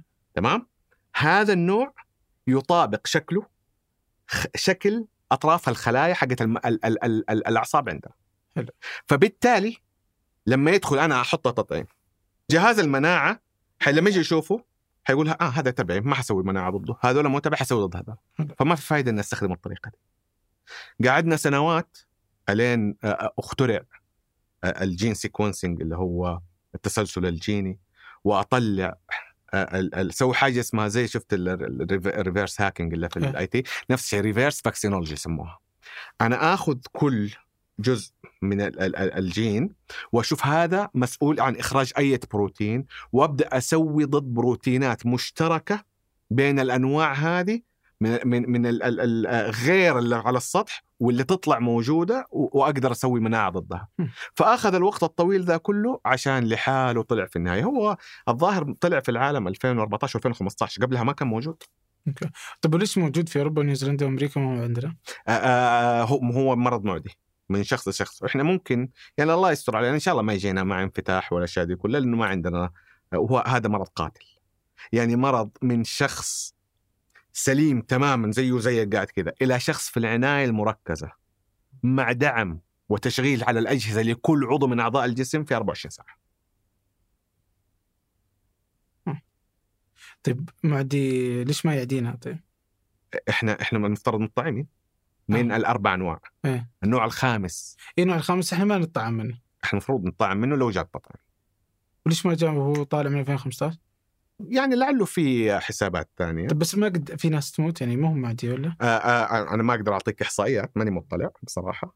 آه طب ليش قلت انفتاح يعني ما فهمت؟ لا انفتاح طيران أقصد. طيب ما في مشكلة.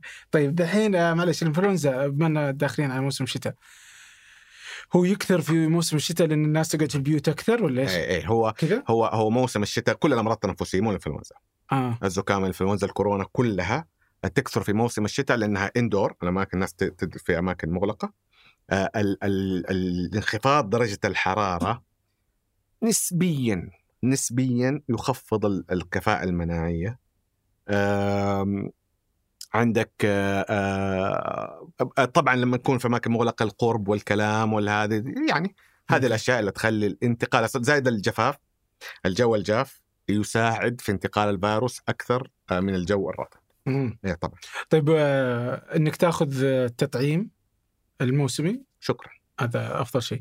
في شيء ثاني تسويه عشان آه شوف انت مناعتك بشكل عام انت يعني يعني انا انا طبعا هي في كلمه تقال انه ارفع المناعه وارفع المناعه، طبعا هي رفع المناعه هي لفظه آه تقال للتسهيل وتبسيطها على الناس، لكن ما في حاجه اسمها رفع المناعه، هذه حاله مرضيه خطيره. هي في حاجه اسمها خلي مناعتك تقوم بعملها بكفاءه. ممتاز. عشان تقوم بعملها بكفاءة تحتاج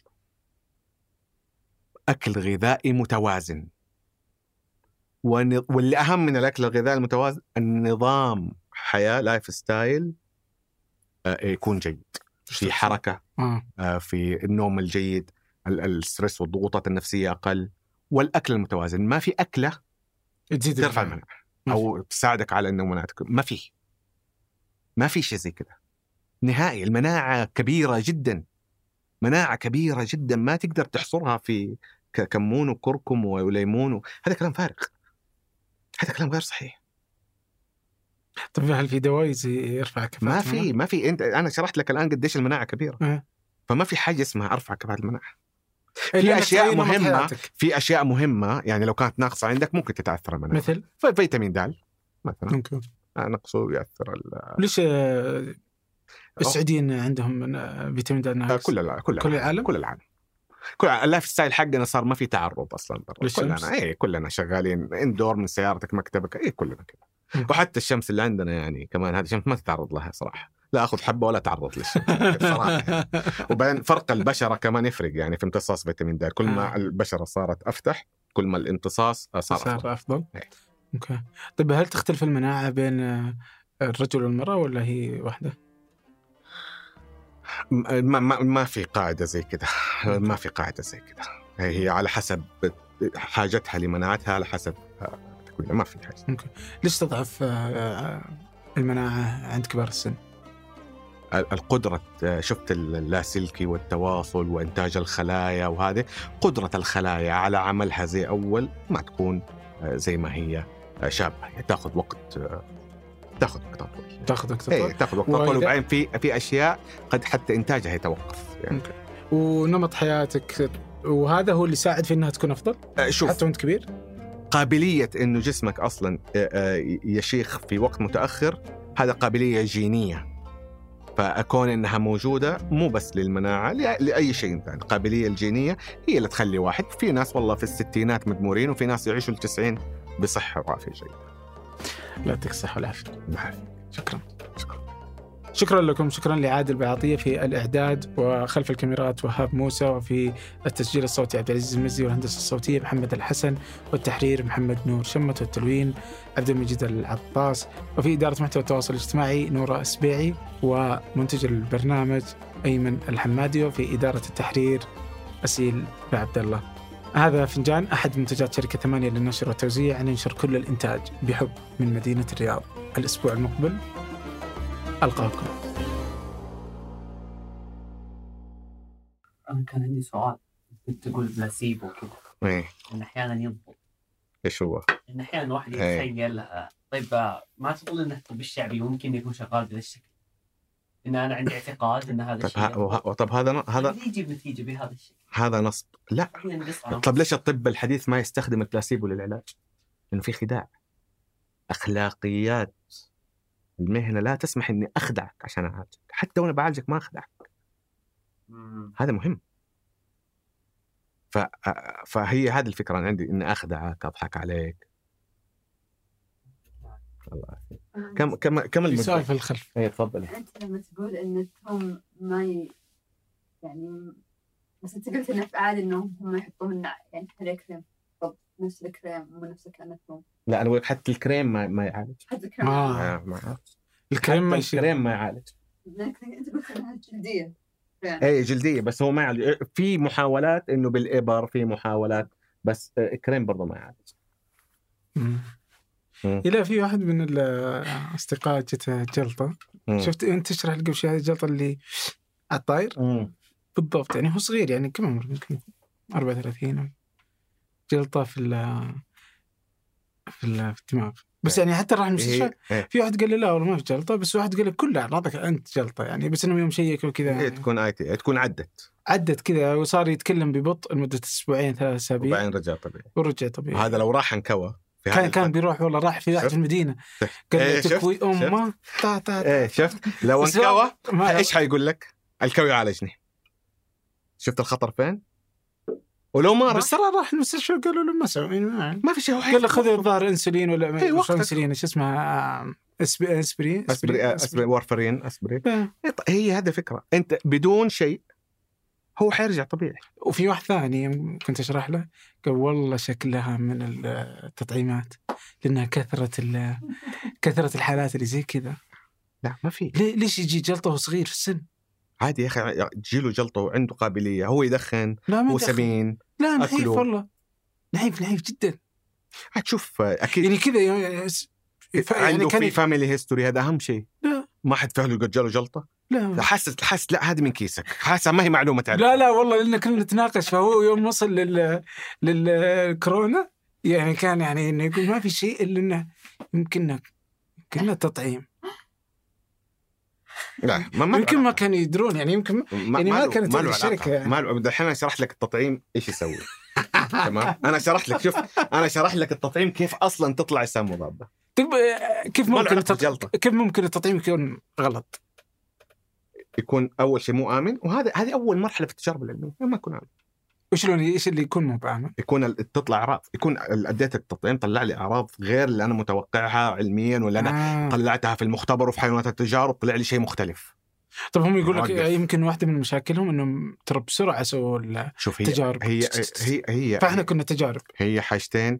احنا احنا كنا ما كنا تجارب. شوف هي عدت مراحل التجارب بالعدد الكافي، تمام، لكن احنا كنا دليل اقوى ومساعده اكبر، لانه انت لو لو ما, ما عندك كورونا انت بتطلع كتطعيم، تمام، لا يمكن تصل للعدد اللي طعموا في العالم ده، صح، تمام. فلكن هذا ساعدت. بس هل ممكن طيب ان الاعراض تطلع بعد عشر سنين ولا مين لا؟ يقول ما ادري، ما شوف يعني ما غير هل وارد الهاف لايف حق اشياء كثيره في جسم الانسان أه؟ يعني بي يعني خلال شهر شهرين ثلاثه بتتجدد، وفي حاجه بتطلع ما حتطلع لك بعد عشرين سنه. وبعدين يا عمي خليها تطلع بعد عشرين سنه وتجيب السرطان ولا اموت دحين يعني وانا بكورونا، عرفت؟ أه. خليها تجيني بعد عشرين سنه. لا بس خصوصا انها تقنيه جديده برضو، صح، أه؟ انها تغير الدي ان اي يعني كانت تلعب على هذا. هذا كلام هذا كلام من جديد نرجع ل لاصل العلوم رابع ابتدائي يعرف الكلام ده ما يصير. ايش يعني غير الدي ان اي؟ يعني هو يلعب على الار ان اي، صح؟ لا مو صحيح. قصدك اللقاح ولا عليه؟ اللقاح اللقاح آه اللقاح يشتغل آه على الار ان اي حق المرض، إيه؟ مو على سامنا، مو على ما يغير الدي ان اي حقه، إيه؟ لا لا لا هو ولا, ولا هو يغير، هو هو عباره عن ماسنجر ار ان اي. ايش يعني ماسنجر ار ان اي؟ بروتين ولا م... اوكي ماسنجر ار ان اي. دحين انا اقول لك هو ليش لما قلت لك اختصر جزء كبير من عمل المعمل. اول انت عشان تسوي اللقاح تاخذ البروتينات هذه تحطها في واحد من الفيروسات المقتولة عشان بس ردة فعل المناعة تكون أقوى، وتحطها في بيض وتخليه ينتج ويطلع وليلة طويلة ومواد حافظة بيض ولا, ولا أي شيء. دحين حبيبي هي التقنية أنا أحقنك بالماسنجر آر إن إيه. ماسنجر آر إن إيه حيدخل حيدخل جوة الخلية داخل الجسم، بعد حيدخل جوة الخلية، حيدخل النواة حقت الخلية، حيخلي النواة حقت الخلية تطلع أي خلية أي خلية كده تخلي النواة حقت الخلية. إيش حتسوي؟ تخليها تصنع له بروتين. البروتين هذا يشبه البروتين اللي هو على سطح كورونا، فصار جسمي هو اللي أنتج البروتين بدل ما أحقنه في بيض وفي لاب وأستخرجه وأسوي الليلة دي كلها. جسمي أنتجه. لما جسمي أنتجه جات المناعة شافت هذا مو تبعي، حتى لو جسمي أنتج هذا مو تبعي، يلا سوي ردة فعل مناعة وأسوي مناعة ضده. انتهى الموضوع. عرفت أصلاً حتى والخلايا أصلاً اللي بتصنع بتموت وبتحيا غيرها يعني كله. طب معلش الحين لما يجيك مثلاً تعبان ولا ليش الجسم ما يتفاعل معه ويشيله، وليش أموت من السم حقه؟ هذا هذا كان السؤال نفس لو شل الأطفال جاء ليش الجسم ما يتفاعل معه ويقضي على الفيروس، ولو الحمى الشوكية لو جات ليش الجسم ما يتفاعل معه ويقضي. في في كاباسيتي والتولرنس معين للجسم وللمناعة، في قدرة مناعية معينة. آه. الكائنات هذه أقوى. السم هذا توكسين تحتاج أنتي توكسين له. السم كميته ما ما يتحمل المناعة. السرطان اليوم إحنا نقول السرطان الخلايا المناعية هي تعالج السرطان م. أو تقضي على خلايا السرطان، ممتاز. طيب اليوم آآ آآ ليش بتناس بيجيهم سرطان أجل؟ قدرة المناعة ما تحتمل أو تكون أضعف من قوة التكاثر حاجة. عشان كده طلع لنا العلاجات حقت الكارتي سيل والكارتي سيل والأشياء دي كلها اللي, اللي حتعالج اللي الآن بيسووها لعلاج السرطانات والأشياء.